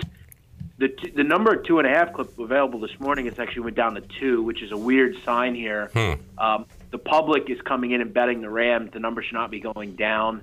Uh, I think this is a great game to watch. Yeah. Be surprised if the Seahawks find a way. We've seen these um, big favorites uh, struggle in primetime games. Hopefully, a, uh, the trend continues of good primetime games we've seen in 2021. It's a great matchup on paper. Jeff, let's uh, continue the bounce back trend. Last week, uh, a rare good call by me on Friday. I said the Giants would go to New Orleans and beat the Saints outright. I'm just not really a Saints believer, but now they have an opportunity to bounce back on the road at Washington. Washington snuck by Atlanta last week. Some Taylor Heinicke uh, heroics at the end of that game. The Saints are a two and a half point road favorite in this matchup. Low total at 43 and a half because tough to trust both of these offenses. Saints have a good defense. Washington does not have a good defense so far in 2021. Any interest in this game? Yeah, I actually played uh, Saints one and a half. I, th- I thought it was a good number. I thought it would go up. Uh, Sean Payton's very good off losses in his career. They've kind of uh, flip flop win loss this year so far. Yeah, you said it best, Clip. Um, the football team has allowed the most red zone trips for opponents in the NFL. Uh, they're allowing about five per game. Uh, they're just not very good defensively. I think we have to kind of take that thought, and take it out of our head. They're yep. not good on that side of the ball. We know that the Saints are generally going to have the advantage in the trenches. Uh, awful loss. I, I just felt like the Saints. You know, Clip. I bet Cincinnati last week against Notre Dame. I just thought they were the better team. This is kind of the case here. I don't think the Saints are great, but I think they're better than Washington. Uh, I'm going to lean on the uh, New Orleans Saints here on the road. Another team looking to bounce back, the Carolina Panthers, from their first loss of 2021. They're back home, three point favorites against your Eagles, total at 45. Uh, Jeff, what do you think about Philadelphia coming to North Carolina on Sunday? Yeah, I thought this number was uh, probably a bit high. I'd probably just put it at three. Um, I think at four, I think there's some value if I have to play it on the Eagles. Uh, look, I think as a fan, there, there's one thing I'll say about this team. I mean, they've been in every game. Uh, they just have had struggle scoring the football in the red zone. Uh, I don't know if look without Christian McCaffrey, I worry about the Panthers. Jaycee Horn. Um, I think it'll be a good game. I think the total's too low. I think if I can get a 44 and a half, both these teams throw it a lot. They're eighth and ninth in the NFL in passing yards. Uh, I know the defense for the Eagles can't stop anyone. I think the Panthers a little bit suspect now that Horn's out. I think the Eagles can move the ball. So I feel like if anything, I'll probably look towards an over here. You know, 24-21 is a winner. I feel like these teams both get into the mid 20s. Jeff Nadeau joining us. Jeff, the, the Cardinals are not going to go undefeated this year, so you want to be ahead of the curve. You want to figure it out before it happens. Any chances this week? They are five point favorites at home against San Francisco, total sitting at 50. Do you think uh, Arizona continues to roll here early in 2021? Yeah, I actually took the Niners in this game. Yeah. Five and a half. Um, I'm not real worried right now about the injury issues for the Niners because I actually would rather Lance play over Garoppolo, frankly. So uh, I don't really care much about that. Um, I think you kind of hit it on the head, Clip. This is the last undefeated team in the NFL. Uh, this is a team that I think is going to garner a lot of public action here. Uh, they're at home. Da, da, da, da. I don't believe in their defense. I don't think they're very good on that side of the ball. Um, you know, I, I think the number's just too high. The Niners are a pretty good defense, have a good defensive line. Uh, I feel like it doesn't really matter who's in the backfield; they can move the ball. So, you know, the great thing about um, the Niners clip is the fact that they have Sean or uh, Kyle Shanahan is their coach, and I always have solace in that. So I like the Niners here. I think the number's been too high. Jeff Nadeau, big man on campus, joining us. You can follow him on Twitter at Jeff Nadu, uh, also at patreon.com slash BMOC for his picks and breakdown uh, breakdowns of games, and he does it here on Pirate Radio Live, briefly with us every week. And Jeff, uh, I did not watch a second of the Browns and Vikings last week, and I guess I'm glad I did. Uh, didn't. It was 14 to seven, looked like a snoozer. Browns with a similar line this week. I think they were two point. They might have been two point favorites last week against Minnesota. They're two point dogs on the road against the Chargers. So these are two teams that that maybe we're not used to seeing in the postseason that certainly have playoff aspirations. What do you think about Browns Chargers total at 47 coming up Sunday afternoon? Yeah, um, you know, kind of some things that I really like about the Browns here. Obviously, I think their offensive line will have some success against, I think, a pretty good defense, as we know. Look, the Browns like to run the football. The Chargers are the worst team in the NFL against the run. Uh, and I like uh, the defense for, for the, the Browns. The problem that I have here is, and why I haven't played the Browns yet, is that they've got some issues in the secondary. Denzel Ward didn't practice this week uh, so far. Greg Newsome hasn't practiced. Uh, Myles Garrett's not practiced. I know he's just out for rest, but they have some uh, they have some concerns. Um, some offensive linemen have, have been out, so I'm just kind of gun shy here. I think the Browns are the play. I think they're going to be. Uh, you know, last week clip that 14-7 game. You know what the Browns would have did in years past? They would have lost that game. Yeah, uh, they did. Um, they found a way to win, but I'm a little worried about this injury report. I, I got to get some health in that secondary because Justin Herbert is a gunslinger. Game of the week on paper, Jeff. Sunday night, Bills at Chiefs. Right now, I see the Chiefs at minus two and a half. That is uh, is minus one twenty if you want to take that side. Uh, so could go up to three. The total at fifty six and a half. Uh, Bills have been tremendous since that week one loss to the Steelers. Chiefs have kind of fooled around. They almost act like they're bored with the regular season. Sometimes it seems that way. So they should get up for this one. What do you think about this Sunday night matchup? Yeah, I, I played the Bills. Uh, I played two games so far: Bills money line and the Niners plus five and a half. Hmm. I like the Bills here. I think um, I, I've been kind of someone that, that try to find ways to bet against the Chiefs. I don't want to lay points with them. I just don't. Uh, this defense is really bad, Clip. Really bad. Uh, I saw them in person. It, it was it was ugly. Uh, I think this is just the offense to attack them. One thing we know about the Bills, this defense has really been good. They've been sh- pitched some shutouts this year. In Josh uh, Allen's career, with lines of three or less, he's 11 and four against the spread. Been good as a dog. Uh, I like the Bills here. I think they're the best team in the NFL, um, top to bottom.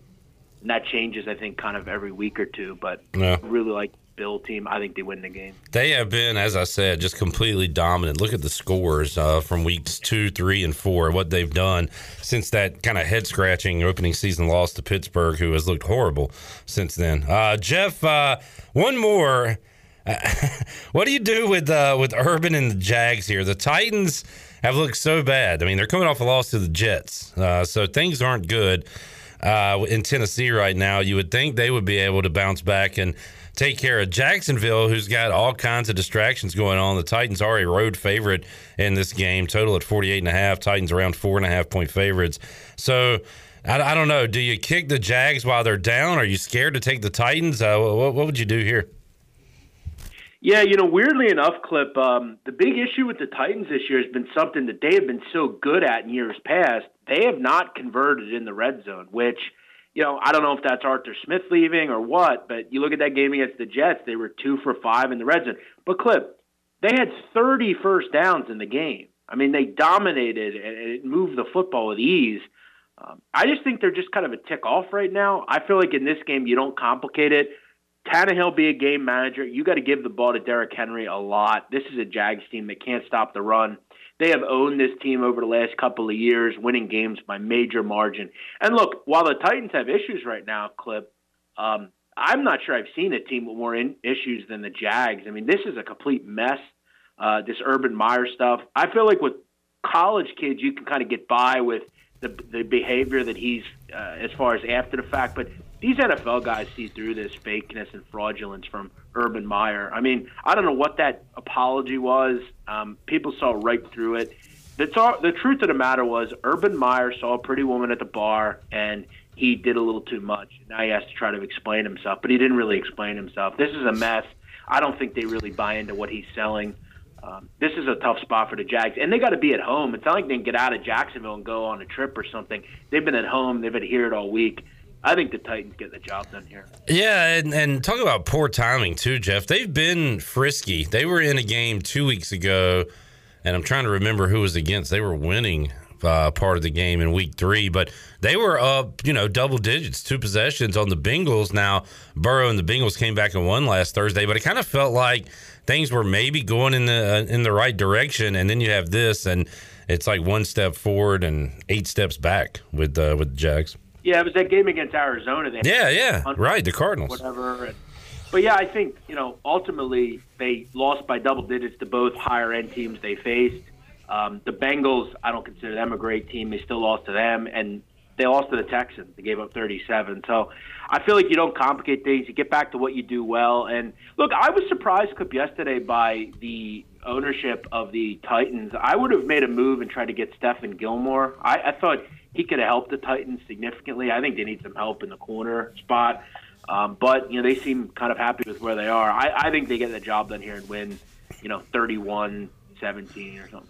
Gilmore, a, uh, a, South Carolina native, he's coming to Charlotte, uh, which is uh, you know considered home for him. And Jeff, what, what's an outsider's perspective on what the Panthers are doing? This Fitterer guy coming over from Seattle has been super aggressive, and uh, they made what Chandler two trades in two weeks, I think, with the uh, with corners. So didn't they get it? Who else did they get? Chandler, turn your mic on. I still can't hear you. All right. we'll forget Chandler. We had C.J. Henderson. There he last, is. There, there I am. We had C.J. Henderson last week, and then Yeah. this week, obviously, we got Stephon Gilmore. So And I don't know- Both really for nothing. I mean, Yeah. we got we gave up Dan Arnold last week with C.J. Henderson. I mean, we're basically going to the rookie Tommy Tremble, and then gave up a six round pick in the 2023 uh, draft for Stephon Gilmore. So And I don't know if they're quite ready. I, I don't think they are to be, you know, upper echelon of the NFC. But this is uh, this is something the fan base is going to get behind, Jeff, and, and rally them to to get fired up about these Panthers. this is how you win as a football team. And this is one of the things that I hate about the organization I root for. They are not smart enough to go out and do stuff like this. They need linebackers like uh, I need uh, a hot woman to knock on my door, but they don't go out and uh, make it happen. They could have got Jaylon Smith, and they didn't do it. It's stupid. This is a team that recognizes that going forward, they're going to have issues in the secondary. They lose Jaycee Horn. Um, maybe at right corner, they're not very good. So they go out and get uh, C.J. Henderson. They go out and shore it up with, you know, a six round pick is, is nothing. And you get a great player in Stephon Gilmore. So, and he's coming home. He'll be happy. Great move by the Panthers. Uh, keep an eye on this group. Jeff Nadeau joining us real quick. Jeff, some games I did not hit. Falcons are a three point favorite at home against the Jets. The Bucs, 10 point favorites against the struggling Miami Dolphins. You also got the Vikings in a division matchup against the Lions. Uh, Vikings big favorites in that one. We got to pick them between the Broncos and the Steelers. The Packers, it's a pretty good game. Three point road favorites against the Bengals. Patriots big favorites over the Texans. Uh, Raiders five and a half point favorites over Justin Fields and the Bears. And then the other one we didn't hit. Uh, Cowboys, a seven point favorite at home against the Giants Monday night. Ravens Colts. So you said you already put in two plays, and we've already talked about those plays. So any other leans on those other games we didn't get into? Yeah, Clip, you did a great job today with highlighting the games that I actually like. uh, all these other ones are, are tough. I think, you know, one that I had some interest in was, uh, you know, I keep really just liking Denver. I had them last week, didn't get the job done, but, you know, they didn't have Teddy in the second half. I feel like if I can get a good uh, injury report on him, you know, I, I, I'm just I don't know why the Steelers are, are laying points to, to anyone. I got to be honest. I, I think the Steelers are bad. Uh, uh, ben Roethlisberger is a complete mess. It looks like, according to NBC Sports, Teddy Bridgewater is going to practice today as well. So that's good news. Um, I think um, I think that's one that I'll have my eye on. I like the Broncos. Love their defense. I don't think it's a Steeler team that really strikes fear in anybody. So um, I, I kind of lean Denver a little bit. Jeff, while we got you here, any interest in tonight's college slate? We'll talk more college football with you Saturday. Uh, a, a, quick segment on the Bud Light pregame tailgate. But Tulsa, after getting uh, hammered by East Carolina, looks to bounce back tonight. Uh, they are underdogs at home against Houston. Coastal Carolina, 15th in the country, uh, 20 point favorites on the road tonight against Arkansas State. Uh, any any interest in the uh, college action going on? Well, I'll quickly say this. If you ask me, Clip, uh, ask me right now, who do I think the worst defensive team in the country? Ask me that. All right. Worst defensive team in all of America. Who do you got? It's undoubtedly Arkansas State. I mean, th- this team is absolutely dreadful against opposing teams. Coastal Carolina is scary. I, I think if they don't hit 50 tonight, I think it's, it's kind of an embarrassment. Arkansas State is that bad. They're giving up 70 yards more than anyone else in the country. It's incredible. Hmm. Uh, so I would look that way. Um, I'm looking up team total 46 and a half. Uh, you said 50, so you like that? I'm gonna aim for 48 uh, at at minimum. Okay. The only worry clip is Coastal midweek game. Sun Belt starts next week. They got App State on deck, so maybe Ah. you know, maybe they pull the foot off the gas a little bit. That's why it's not a full unit play. Also, I took a little shot with Houston Tulane over 59 and a half. It's been bet up to six now. Well, I thought you might say Tulane had the worst defense. That's where I thought you were actually going with that. they're pretty bad themselves, uh, to be honest. You saw that last week. I, I was surprised to see this total so low, Clip. I got to be honest. I thought we'd be mid 60s here. Uh, Houston hasn't really been able to let their hair down much yet against a really bad defense, um, but they've been able to put 40s on the board. I feel like Dana and, and Co get back to kind of what they do. The next two weeks, I, you know, no offense, I think they should put some points up next week as well, even against SMU. I kind of had this at like 41 27. I was surprised to see it only at 59 and a half. I feel like, as we know with Michael Pratt, he's a guy that can put points on the board. I think he'd at least give you 20 or something. So um, I, I leaned over in this one. Jeff, great stuff today, man. Always enjoyed talking football with you. Pretty soon, we'll be talking uh, college basketball with you. I know you are, are already starting the uh, the talk your way, so looking forward to that as well, Jeff. We got a bye week next week with East Carolina, so we're going to be uh, focusing uh, on hoops coming up next week on the show. So uh, looking forward to that. I know you're already ready to go. Yeah, I'm already into the B conferences. I did all the A conferences this week, and uh, you know I, I will set the stage for East Carolina fans. Look, don't knock me for my picks on East Carolina. I'm just speaking the truth. I'm I'm an outside mind that gives you the, the, the business the right way. So Trust me, Jeff. Nobody is going to uh, argue if you have East Carolina near or at the bottom of the league. I promise. well, good good to know. Yeah. I don't know that I, I won't put them bottom just for you, Cliff. All right, thank you. I appreciate that, Jeff. Uh, we'll talk Saturday, man. Enjoy the games tonight and Friday, and uh, we'll talk to you leading up to East Carolina UCF on Saturday. Well, they're one of my plays this week, so I look forward to it. All right, uh, we talked about it Tuesday. If you missed that, you'll find out what side Jeff is on Saturday.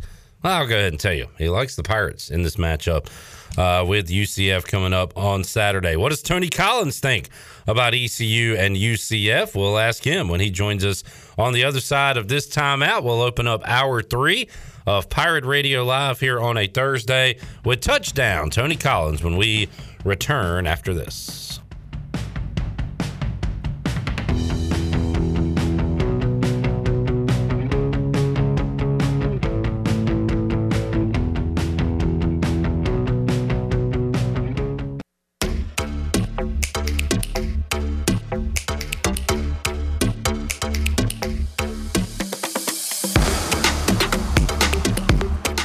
Listening to Hour 3 of Pirate Radio Live. This hour is brought to you by Carolina Hardscapes. Making memories with your family and friends is what life is all about. If you have a dream of having a backyard patio fireplace, pool walkways, fire pits, or more, then Carolina Hardscapes is the place to call. Get started on your dreams today at Carolina Hardscapes on Fire Tower Road, across from Bostic Sugg Furniture. Now, back to the show. Welcome back. Are you one that has been waiting before trying CBD? ENS Hemp is the area's leader in CBD, and they want to educate you on how their products work.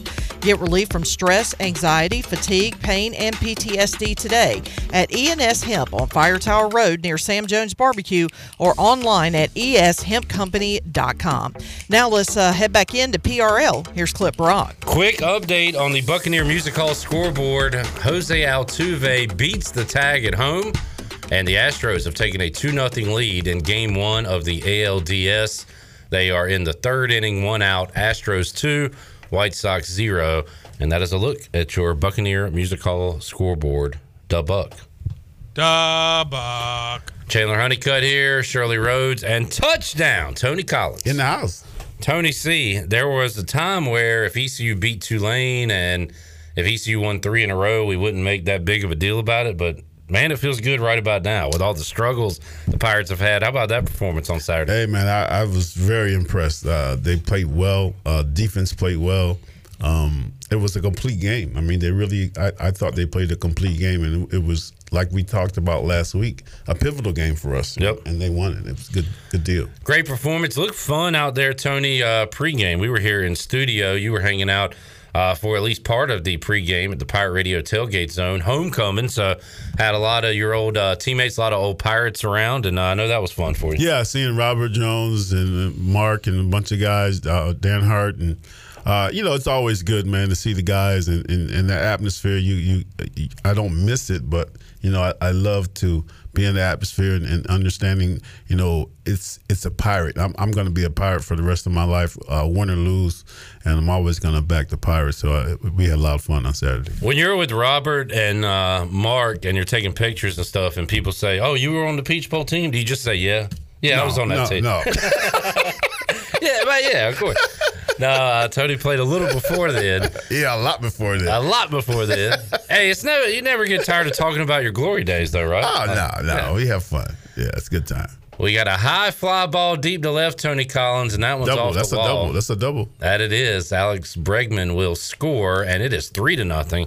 Uh, Tony's. Uh, should I say Tony's Red Sox? You rooting for the Red Sox? Do you really care? Not really. Okay. I'm, I'm not really. I, I, I'll watch the World Series, um, no matter who goes in there. But it Yeah. doesn't matter. Uh, Red Sox and Rays playing tonight. Dodgers walked it off last night in the bottom of the ninth. Uh, I believe it was the ninth, either ninth. Yeah, it was the ninth. It was a late one. Yeah, it was the ninth. uh, as they knocked off the Cardinals. So you got playoff baseball going on. You got a great uh, Thursday night game. We'll talk NFL a little bit later, Tony. But uh, Rams Seahawks should be good tonight. That good should be a very interesting game. Uh, Russell Wilson's a, a great quarterback, and the Rams got they, they got. I think, I think maybe one of the top four in the in the in the NFL. Rams. Yeah, don't you think he's about in the top four the way he's playing right now? Who you talking about? The Rams quarterback. Yeah, Oh, Matt Stafford. Yeah, Matt Stafford. I got the Rams as the top four team in the NFL. Yeah. But what do you think about Matt Stafford as a quarterback? You, you you you don't think he's in the top four, maybe five of, of all the quarterbacks in the league now? That's what I'm saying. How they're playing. Yeah, I mean, Mahomes. He's a part of the MVP chatter. You got Mahomes, Derek Carr. You got Josh Allen is playing pretty good. Josh good. Allen, Sam Darnold. Sam Darnold. Sam, Sam Darnold leads the league in rushing touchdowns, Tony. Well, we're not talking about rushing touchdowns. We're talking about throwing right now. Sam Darnold throws for 300. I'm just saying. I'm kind of just saying. Dak Prescott is up there. Oh yeah, Dak, Dak is playing great football. But no, Stafford, uh, absolutely. And the way they crushed the Bucs a couple weeks ago, you got to take notice. Now, how about Kyler Murray and the Cardinals who That- smoked the Rams last. now that's the thing, man. That that that kid is playing some good football. They're they're they're, they're the only undefeated team. Is that correct? I- Uh, the Cardinals are. Yeah. I don't know So, who had uh, that. Yeah, they're playing good football, and they got a good defense too. So it's fun to watch them. We'll get to uh, NFL because I want to get your thoughts on Brady going back to Foxborough and beating the Patriots. But oh, we'll talk about it later. Mac Jones, for about a quarter and a half Played of that well, game, played well. better than Tom Brady. But we'll, uh, we'll we'll discuss that later on in the show. Let's hear uh, let's hear more from Mike Houston, Shirley, as we get ready for East Carolina and UCF. He was asked what stands about, out about UCF's offense. Cut nine. Speed, everywhere, everywhere. Really good offensive line. Speed at every skill position. I mean, top end speed. I mean, it's they're a fast football team. Same thing defensively. everywhere, Tony. Kicker. The kicker's fast. Water boy. They got speed everywhere. Just speed, speed, speed. Uh yeah, they got that uh that Florida speed uh, that we hear about. Now, when there's a player hurt, you watch that uh, athletic training staff. They're out four there. four on the middle of the field. Yeah, Quick. Even they're fast. Yep. Everybody's fast. Everybody's fast down there in uh, in Orlando. Tony, uh, East Carolina one and zero in conference play. Mike Houston and, and all coaches do this. They are so week to week. They try to go one and zero every week. They don't even want to Yeah, talk about yeah. a winning streak or anything. But Ronnie Woodward did ask, you know, how, how excited he is to be in conference play and to be one and zero right now. Well, I mean, that's you know, you see the deal right there. That's our that's our focus. One and zero each week, and uh, you it's great to get a win last week. It's you know, it's just it's kind of like scoring first in uh, in a ball game. You know, you get the momentum. Uh, you know, get off to a fast start. Uh, so now, you know, can you build on that? Can we go one and zero again this week? Uh, certainly, it's uh, it's how you want to start. You know, it's it's better than the alternative. Just you know, can we build on it this week and go one and zero again? Pirates are having to figure out how to learn how to win. And Mike Houston talked about how to learn uh, getting over a win and moving on and trying to put together that same good week of practice to try to get another one. Cut 11. Well, that's that's what we talked. We talked about it on Sunday. Talked about it on Tuesday. Certainly, we've harped on it. It's you know learning how to get over a win, uh, building on the win, trying to play better this week. Uh, you know, they they learned very well. You know, the ingredients. You know, the preparation, uh, and that's you know that's why I say you know when you get on that plane Friday, it's just those seventy some odd players are going to play in the game, so you don't have a whole lot of extra fluff around you. You know, so hopefully it's a you know by that point we're a very focused group. Uh, but it's you know that mental prep between now and kickoff Saturday evening is going to be very critical. Uh, and you know you, it's a fine line there. You know you want to be very focused, you want to be very intense, but you don't want to be uptight. You want to be relaxed because you want to play fast, but you want to play extremely aggressive. And I feel like we found that balance last week, and you know we want to hold on to that balance. So we'll be talking about preparing mentally, you know, over the next couple of days. All right, there is Mike Houston from Wednesday's press conference. Tony, East Carolina, like a lot of teams, always plays better when there's, it seems like there's some adversity, when they're the underdog, when they have an edge to them. Uh, I don't know if you heard about this. They were given a little bit of edge this week. Shirley, can we hear from Cam Goode again? This is uh, UCF defensive tackle talking with the media back on Monday. Uh, I'm excited. I know the bounce house is gonna be bouncing this weekend. Um, I know, I know the energy is gonna be there. You know, they excited to see us win, and I'm guaranteeing we're gonna bring that to the fans. Guaranteed. Is he taking your your bit? Is Now, he see, stealing that- your act? Now that's something we feed on right there. Mm-hmm. You feed on that. You gotta feed on that, man. You, I would, I would, t- I would let all the players hear that right there. Now it's such a it's such empty words because Tony Collins pays off his guarantees. Cam Goode, if they lose, like nothing's gonna happen. They lost. But uh, guarantee the G word has been thrown out by UCF guys.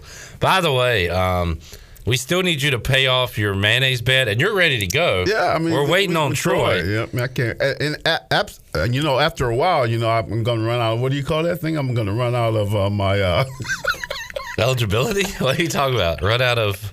What are you running out of? What are you trying to? What is happening? What is wrong? Uh, I can't. I can't think of the name of when, when, when you go when you do something bad. Yeah. And and uh, Statute of limitations. Yeah. we got there. Took us a little while. That's why I'm laughing because I couldn't think of that. Now, Chandler and I were thinking of um, doing a bit where we cut the camera off here and we act like we're doing it because Troy would get so mad if we did it oh without yeah, him. you know, you know he will. He would He's freak got out. to be here. That would be so hilarious if we pretended to do it without Troy here. Um, we got to get that done. We're waiting Hey, on but I Troy. made it, I made a guarantee last week uh, and it came through. Bucks. No, not no bucks. I made a, I made a guarantee. I thought I made a guarantee on uh, East Carolina winning. Okay, maybe you did. You had Brady beating the Patriots too, though. Oh yeah, yeah. That was that was two. I I, I thought I asked you. We might need to roll the tape back and see. Roll the tape. I don't know. No, you've hit on three out of four, I think, guarantees so far. I Yeah. mean, you've been pretty Yeah, I, good. but I missed the uh, what game was that? The Appalachian State. App State, Yeah, first App State, game, yeah. Duke's Mayo Classic. That's why we got the Mayo involved. I think at some point too, like if you hit two more guarantees before we put the Mayo on you, that should probably cancel out the I- Mayo. I, I would I would think so. Do you got a guarantee for us today? Uh, not yet. The, the hour is early. we'll save that for later. All right, let's get a break in. We'll come back. We'll talk more ECU, UCF. We'll talk some NFL with touchdown Tony Collins and uh, have more for you. We'll make you a winner as well. Open up the Pirate Radio booty bag here on a Thursday. We're back with you after this.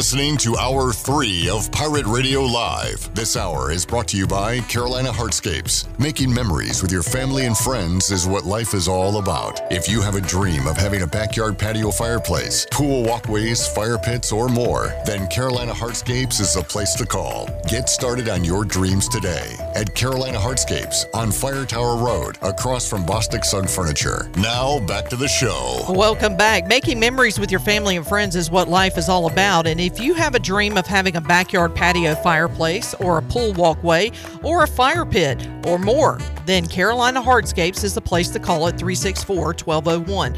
Or you can stop by the Carolina Hardscapes outdoor showroom on Fire Tower Road across from Bostic Sugg Furniture. Get started on your dreams today at Carolina Hardscapes. Now back to PRL. Here's Clip Brock. Back with you on Pirate Radio Live. We'll be with you on the Bud Light pregame tailgate coming up Saturday, 2 o'clock, taking you up to the 6 o'clock kickoff. The game can be seen on ESPN Plus, Pirates and Knights. Tony, we talked about this earlier in the show. Tony Collins here, former uh, Pirate great running back. How about the running backs this year for East Carolina?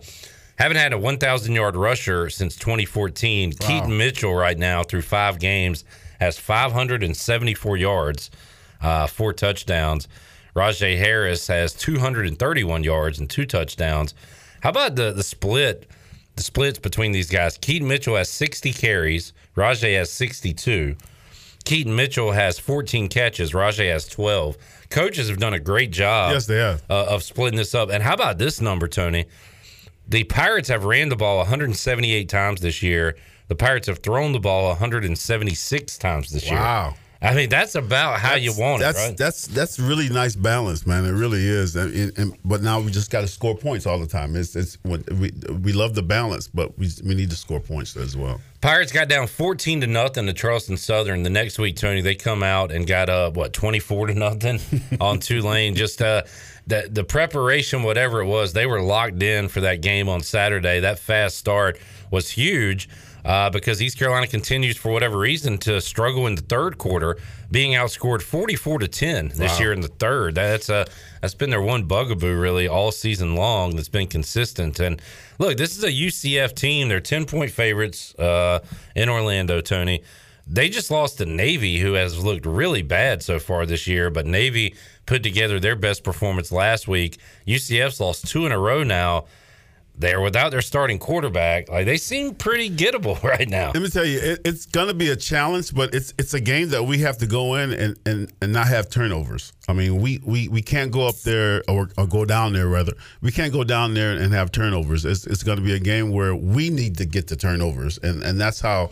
I mean, you know, they're favored by ten, and I I think we have a chance, man. We really do have a chance to beat these guys, but we got to play almost perfect football. How about last week? Uh, Pirates forced four turnovers in that game. Tony, three Yeah. picks, got a fumble, and and dominated that. Won the time of possession. I mean, that's those are categories that if you win, you're going to win the game.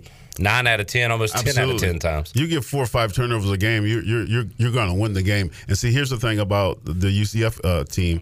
Uh, without their quarterback now, that's the I don't know how good the second string quarterback is, but uh, as a defensive player, when you got a second string, you want to put as much pressure Oh, on, yeah. this, on this kid as, as possible, and hopefully, I, I think that's what we, we should do uh, in, in the game coming up. Sometimes our defense is too aggressive blitzing at times, but uh, they're going to definitely send the house. Uh, Mikey Keene is the quarterback, and these are not UCF numbers, Tony. Freshman, was- sophomore, what what is he? I want to say he is a freshman. Freshman, I will okay. check on him real quick.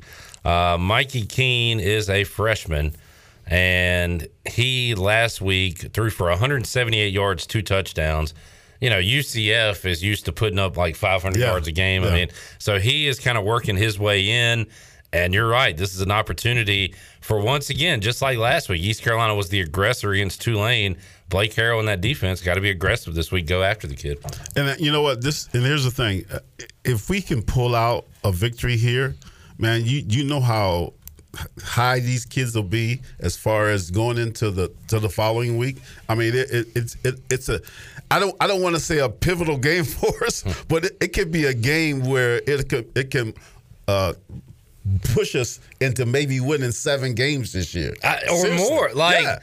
last week was about if you want to get to a bowl game, you got to beat Tulane. Yeah, you got to. You beat UCF, you're starting to think, all right, well, you know, why, why not us in the conference championship game? I mean, you you start to raise your uh, your goals even higher. And right? you know what? And that and that's the thing, man. You, when you when you're playing well, everybody's feeling well, everybody's feeling good, and and and that's the thing. We got to put a lot of pressure on this quarterback and go up there and play balls out. And I, I think we can we can pull this out. Tony, how much did you enjoy seeing East Carolina go for it on fourth down five times last Oh, week? They loved it. converted four times. I that was it. awesome. I, I loved it. Every uh, man, I, I mean Houston, because I know I'm I'm pretty sure he's making the call. And he's doing a good job with that. When you when you when you uh, do four out of five, that's not too bad. Man, and and they stink on third down, so it's a good thing we that stat has uh, unfortunately That one's got to go up. That one Yeah. has to go up. But man, they were awesome on fourth down and uh, picked up a big win over Tulane, and now they'll try to roll that into Orlando coming up on uh, Saturday. Tony, let's talk uh, a little NFL. Uh, Brady return. I love what the Patriots did. Uh, the fans did Mm-hmm. on Sunday night. Got the ovation before the game. Then once the game started, it was booing. There was some booze. I think that's great. They're like, "Hey, we still love you, but now we're rooting against Oh, you." I, yeah. I thought they handled that perfect. Yeah, it, I mean, it was a fun game to watch, and I, I, I have to put it to you like this: if if it wasn't a, a whole lot of rain that night, it would it wouldn't have been pretty. Been a blowout. I mean, I, I was I watched the game, and a lot of the catches. I mean, a lot of the drops that uh, Tampa Bay had. Uh, Antonio Brown dropped one in the end zone. And, Oh, uh, yeah, there was a, the there was a lot of drops, but uh, I, I thought I thought it was a game played very well by our rookie quarterback. I, Yeah. thought, I thought he played. I thought he played a fantastic game, uh, and uh, you know, it was it was it was fun to see uh, Brady on the field in another uniform. I give credit to uh, a lot of credit to, to Mac Jones and the Patriots. Every time it looked like the Bucs were kind of all right, we're, we're going to take control of this one. He would lead a drive, and Yeah. there was one point where he had like was it 17, 18 completions in a row? Yeah, 18 and, in a row. And it was it wasn't a lot of downfield stuff. It was classic like uh, Brady stuff, almost like Brady It stuff. was very Brady-ish, and uh, and it worked for him. He was thirty-one of 40, 275 yards, had two touchdowns, one pick. And what did you think of the decision there at the end, Tony, to go for the fifty-plus yard field goal instead of go for a fourth and three? You know what? Uh, it's a coach's decision. I mean, you, uh, you he, he he he was that close Oh, yeah. to making Yeah. it. Uh, I thought I would I would have went for it with the weather being being the way it was, uh, raining like that. I, I would have went for it, and I think I think they could have picked that four four yards up, man. Here's why I would go for it. If you make the field goal, you take a one point lead, and Brady's got the ball. Too much time. With 55 seconds and two timeouts. Yeah, that's too much. Time. Ball game. Like, that's why I would have gone for it. But uh, they try to kick the field goal. The Bucs sneak out of there with the victory. Bucs all of a sudden, uh, after two weeks, they were looking pretty invincible, Tony, after what they did last year. They, they look pretty beatable right now. They're going to win a ton of games. But I still like uh, the Rams, even though what happened to them last week, and even the Cowboys. I, I think in the NFC, those two teams right now are with the Bucs. I'm surprised uh, the Bucs defense is not playing well. I, I know they may, may have some injuries on, on that defensive squad uh, because the, the Tampa Bay Bucs got they got one of the best defenses in the league. Well, they're so banged Hands up they had to bring in Richard Sherman right, to play. Yeah, Also, so they- we got there, there's a lot of injuries over there, but uh, you know you you you have the Rams, and I I think. The Rams will definitely be up there with Tampa Bay uh, as far as uh, trying to win that division. Uh, the Patriots go to Houston. They should be able to win that one. And then they got the Cowboys. That's going to be tough, but they play the Jets. A chance to get a couple wins here. Or do you think they still have a chance to to do something this year? Make the playoffs, maybe. Maybe make the playoffs. They're going I- catch the Bills. No, they're not going to catch the Bills. I mean, we can get a wild card. We can get a wild card out of there because you know you got Miami, you got Cincinnati, you got Pittsburgh. Uh, you, you got some AFC, AFC teams that are not that great. You know, on the out, out out on the West Coast, they got a lot of good teams out there. Yeah, but uh, they may can sneak in with a wild card. Uh, the Bills, since losing that weird game against the Steelers week one, have won 35 to nothing, 43 to 21, and 40 to nothing. I mean, they have dominated since week one. They have, and I, I, now I want you to look at their schedule too. The the teams that they dominated, uh, they're not great teams. You know, Yeah, my team's in there. hey, we put up 21 on them. Shut out the Dolphins, shut out the Texans. You got a point there. They're, you got a point. they're not great. Hey, they're not great teams. they're going to be tested Sunday night. Tony. Absolutely, I think Kansas City can beat them.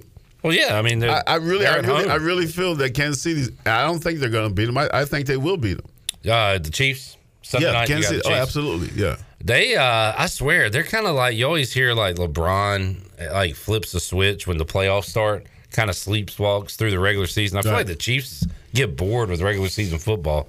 Like they they fumble it, they throw picks. Like I feel like if they really focus, they could go seventeen and oh. zero. They have so many weapons I on offense, man. Yeah. It's just uh, it's it's fun to watch. If eh, if you if you want the Kansas City Chiefs to win, but if you're on the defensive side, man, it's a nightmare over there. I mean- but I don't know. I don't know what's going on. I think their defense is not playing as well as they as they, as they should. I mean, Brady is the greatest of all time, but what if he had Tyreek Hill and Wow. Travis Kelce? Now he had a, a Kelce and Gronk all those years, Yeah. but never all these weapons that, that the Chiefs have right now. But Mahomes is a pretty decent quarterback. he is. now, yeah, he could make like Aaron Rodgers. He's got Adams right now, but Aaron Rodgers has never been surrounded with. Don't have a lot of weapons. Not- he's no, kind of made it. yeah. I think Mahomes could probably do the same thing where he makes the guys look good. Yeah.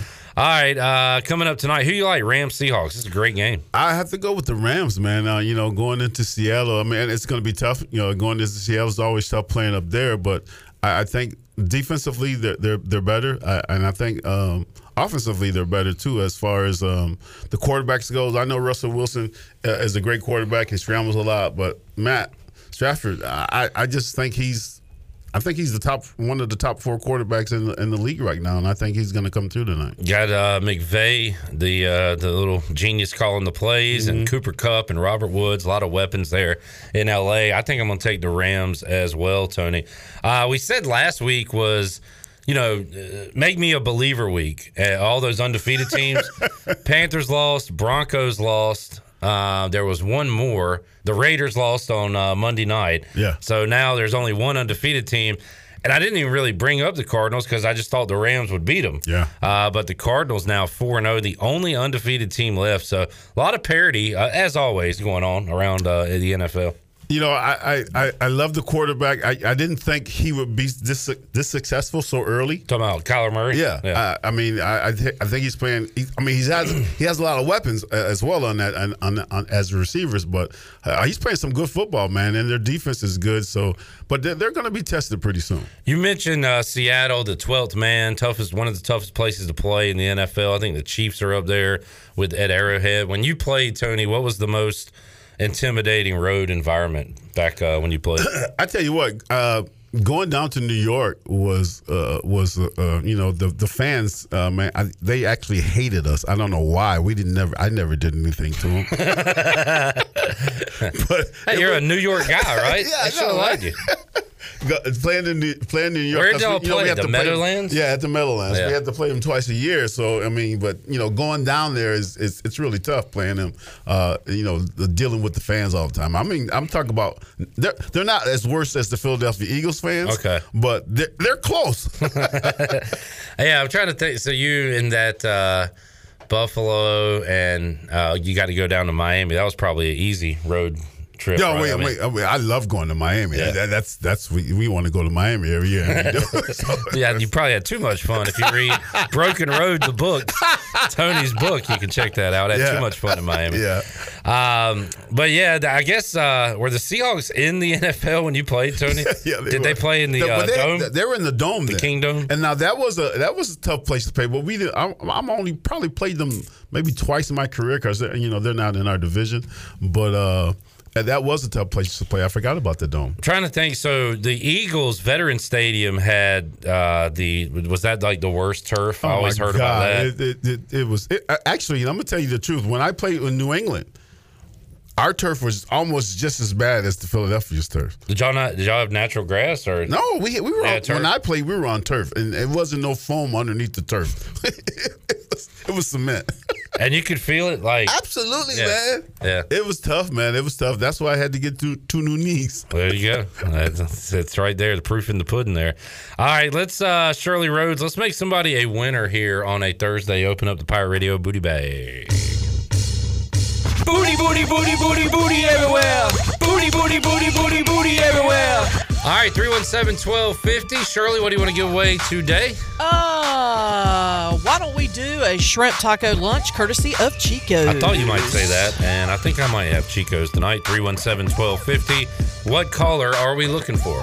I'm gonna go with caller number seven. All right, caller seven, lucky number seven, 317-1250. As we take a timeout update on the Buccaneer Music Hall scoreboard. Altuve doubles. They hold the runner at third. So right now, two outs in the fourth. It is Astros three, White Sox nothing. Astros threatening for more. We'll be back after this.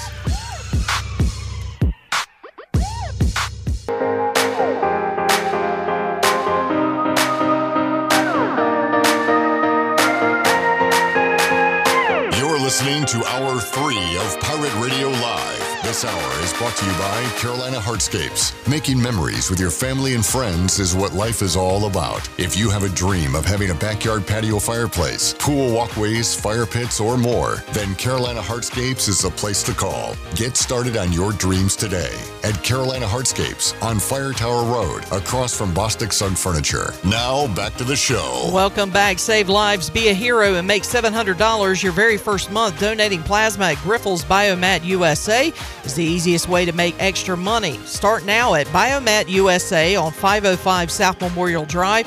Make up to $700 in a month and save lives now at Grifols Biomat USA. A better donor experience and better pay. And congratulations to Jeff Dover of Greenville, picked up uh, shrimp taco lunch, courtesy of Chico's. Grab your amigos and head to Chico's. Enjoy your favorites like shrimp tacos, steak and chicken fajitas, burritos, enchiladas, ACP, and more. Plus, ice cold uh, cervezas and Chico's famous margaritas are always available. For Mexican food and fun, it's got to be Chico's. Now let's head back in to PRL. Here's Clip Brock. Some Chicos would be good on a night like tonight. Some great sports action going on as well. You got the baseball playoffs right now. Lance Lynn has just been pulled. It is five to nothing. Houston. They are taking it to the White Sox. That's a look at our Buccaneer Music Hall scoreboard. Brought to you by the Buck. Duh, Buck. Tony Collins is alongside. Tony just looked at me and said, "You've been doing this for three hours every day, Tony. every day." And uh, hey, I, give the people what they want. I don't know who's There- asking for this. there you go. But, uh, but Give the people here. what they want. we do that every Thursday with Tony Collins here for the final hour of the show. Shirley, let's uh, let's talk some defense. What a performance on Saturday! Pirates forcing all those turnovers, uh, sacks, fumbles, interceptions, and Blake Harrell now uh, will bring that aggression to Orlando as ECU takes on UCF on Saturday. Let's hear uh, his comments from yesterday. No, looking at the Tulane game, uh, a lot of big hits, momentum hits that weren't targeting. You know, 'cause it- we look, kept looking at the scoreboard like, oh, that there's going to be a flag, but it wasn't. How does that make you feel of good safe hits that were big plays? That's how we want to play the game. We, we want to be physical. We want to you know attack ball carriers, whether it's uh, you know be physical up front, D line level, secondary level, linebacker level. Um, you know, go get after guys. And that play, Coach Houston said it probably from day one when he got here. Play with chin out of your toes, downhill, flying around, uh, fast and physical. And and the guys did that on Saturday. Did a nice job of it. Uh, and it wasn't just one guy. You know, you, Gerard, Malik, J Mac, several guys fit in that category. And you know, you're always worried about, hey, are they hit them in the strike zone? And we we always talk about that and teach that and coach that. And, and guys, you know, when they know what they're doing and, and feel confident, they play fast and they play physical, and it showed up Saturday. Sounds like UCF obviously have Gabriel, and not the game. How does that change how you guys maybe approach this game? Yeah, so you know we're going to prepare like they got everybody there, and uh, you know whether it's Gabriel, uh, whether it's the freshman quarterback, whether it's the you know the older Gatewood kid, whoever may be, uh, they're all very talented. You know the the young the young kid, uh, 16, he, he is a young Gabriel. I mean that's all it is. He's no different. The talent looks very similar. Um, you know, and Gabriel, you're talking about one of the top in college football. So um, they'll have a good plan, and we'll be prepared for all, all scenarios there uh, that could happen. And um, you know, you just you got to be ready because if you're not, and you show up, and all of a sudden Gabriel's playing, uh, then you're behind the eight ball there. So we'll, we'll prepare for him. We'll prepare for the young kid. We'll prepare for Gatewood, and, and all all phases there. So. Um, and all of them good players, and all of them played a lot, you know, some some good football at high competition levels, and um, certain worth you got it. you got your handfuls to defend them. You had to do the same thing against South Carolina this year. Is it nice that in out of conference play you always got a pre-prep with having to prepare? Yeah, yeah. If, if you're thinking back about, you know, you didn't know if it was going to be Zeb or Doty or who at South Carolina, so it was a different, different little tweak there for each, each, uh, whoever was a quarterback. So we've already went through that once this year, and, and, and really, you know, we talked to our kids about. Obviously, we want to know our personnel: who's a quarterback, who's a tailback, who's a receiver, who it may be. But at the end of the day, it's about us and how, how we play our fundamentals and how we execute, how, how hard we play, how physical we play, and playing together. So that's that's been our main focus through all this through all this, and, and not knowing exactly what personnel may be on the field for them. Um, but at the same time, we want to know, you know, what running backs on the field, what receivers out wide, what lineman, you know, is in the game, what quarterbacks in the game. But um, you know, at the end of the day, it's about us and how we execute and how we how we play. All right, there is Blake Harrell preparing for all options for UCF, and he he has to say what he has to say, but their backup is not as good as Dillon Gabriel. Tony, do you ever? The coaches have to say that Politically stuff. correct. That, Yeah. They're always that. They're and always even like the that. players are. So are- Gabriel's not officially ruled out. He has a broken clavicle uh, that Well, he how suffered. the hell can he play? He's not going to play. He's out. Why is he even talking about this guy? I don't know. I don't know. That's a great question. I was thinking about that as I was listening to it. We gotta Um, get. We gotta be prepared for for for Gray. Hey, what if he comes in? He's in the freaking hospital. well, he's in a full body cast. He can still come in. Do you ever wish your coach would be like, "Yeah, that guy stinks"? Like, yeah, we're gonna beat the crap out of him. Speaking of coaches and uh, and their behavior, Tony, got to get your thoughts on Urban Meyer. what a mess! There's so many ways to, to talk about this. First of all, he should he should have got on the freaking plane and went back home. That's I went back to Jacksonville. That's what with he- the team. Yeah, with the team. That's Yeah. that's the first mistake he made. Yeah. now there was a lot of mistakes that followed, But that was the first one. Stick with the team. Go back home. He was out. Oh, uh, man. there was a, bad news, man. It, and it, it, it, it may not look too bad if they're like four and zero right now, but they're zero and four. yeah, that's a good point. So then he has to go back to his team and and address it. And and I, I, He's got apparently to, he's got to address his wife too. well, that's a whole another side of it. Um, apparently there was a lot of like Oh, this God. college guy comes in. Tries to do it his way. He's talking to grown men. It's not working. So that was already kind of happening. You already mentioned the 0 4 record. So that's happening. There was a report, Tony, that he talked to the players on Tuesday about it. Walked out of the room. Now this is the report, and it said everybody just started busting out laughing, and Urban Meyer could hear him laughing. That's got to be the worst thing when the, they just lose all respect Hey, but, for you. but here's the thing. I mean, you, you're, you're talking to freaking grown men now. You're not Yeah. talking to the kids that just came out of high school. And see, see, and the and the thing about it is, he's probably losing the guys. Because uh, when I was in the league, and uh, Ron Myers came in from SMU, uh, man, uh, he, I mean, he was a, a decent uh, college coach. You know, he had Eric Dickerson, and you know, had that Pony Express down there. They won a lot of games. A- they cheated a lot. oh yeah, And so he was used to paying his best players. Yeah, he knew how that worked. But but the thing about it is, man, you know, you get you get some college coaches that just can't coach pro ball. yeah, I You mean, uh, what, what's what's that coach at Alabama name? Saban. Nick Saban tried it Did with he the try Dolphins. it? Now Yeah. he's he's the freaking best college coach in the world. Yeah. but you know he's not a, he's not a college. There's a uh, long list coach. of it. You go back and you might remember Lou Holtz, I guess, coached the Jets Mm-hmm. and, and then had a lot of success in college. Steve Spurrier sucked with Washington, one of the greatest college coaches of all time. there are very few examples. In fact, I asked the trivia question last night, Tony. Three coaches that have won college championships and Super Bowls. Jimmy Johnson, Barry Switzer, who kind of did it with Jimmy's right team, team. basically, and then Pete Carroll, who's still coaching today. go. Those are the only three. There are a lot more examples of guys that have flamed out. Yeah, absolutely. Bobby Petrino tried it with the Falcons and quit like mid-season. He was so bad. he said, "I can't I can't do this." Yeah, I'm out. So uh, it's uh, and, and look, part of it, Tony, you know it. That there are X's and O's coaches like coordinators and stuff, but the head coach. He's got to know that stuff, but he's also got to be a communicator. Yeah, uh, absolutely. Know how to handle the guy. you know, you you and it's and it, it's probably tough on the coach too as well because he he's, he's been coaching these teenagers for years now, and now you he- start recruiting them when they're 15. Right, And now you're talking to 30 year olds. Now you're bringing that same language to a, a, a 25, 30 year old guy. It, it's not going to work. Yeah. So anyway, he did his second team apology on Wednesday. I was I was really hoping to see a story about him apologizing again today. Just keep keep apologizing. What a mess they yeah, got there. a mess, man. So are we taking the Titans to beat them on uh, Sunday? Uh, pretty much. I know the Titans. Uh, the- They the- stink right now, too. But there's the thing. Last week the Titans lost both of their receivers. Both of their receivers, their starting Julio receivers A.J. were, were gone. If they had both of both of those receivers, just wouldn't have had a chance. I mean, uh, Henry still rushed for almost 200 yards in the game. Yeah. They just had no receivers to throw the ball to. I'm kind of fascinated to see uh, what that Jaguars team looks like on Sunday. Chandler brought up a good point when I told the story about all the players laughing.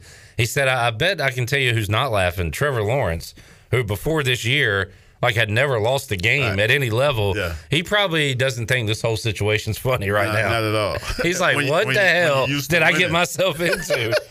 I, I should have pulled a Eli Manning and said, I'm not coming. He's literally saying, "What the hell is going on around I know, here?" right? Hey, it's just like me when I, I was in East Carolina. We won a lot of games when I was here. And when I got to the league, my first my first uh, season, two games. We won two games the whole year. You two, were like, two and fourteen. I was like, wow. this, this is not going to work. and then the coach got fired, and then Ron Myers came in. And it got even worse. It didn't get worse. It got a little better because we got a lot of good players. Because we're we're at the bottom of the poll, so we got a lot of good players. But when Raymond Berry came in, that's what turned the whole thing around. Tony Collins joining us in the Pirate Radio studio. Shirley, do we have one more break? Let's do it right now. We'll come back. Tony Collins, ECU UCF prediction. I have one. All right, we'll find out what he has to say about the Pirates going to Orlando on Saturday when we return after this.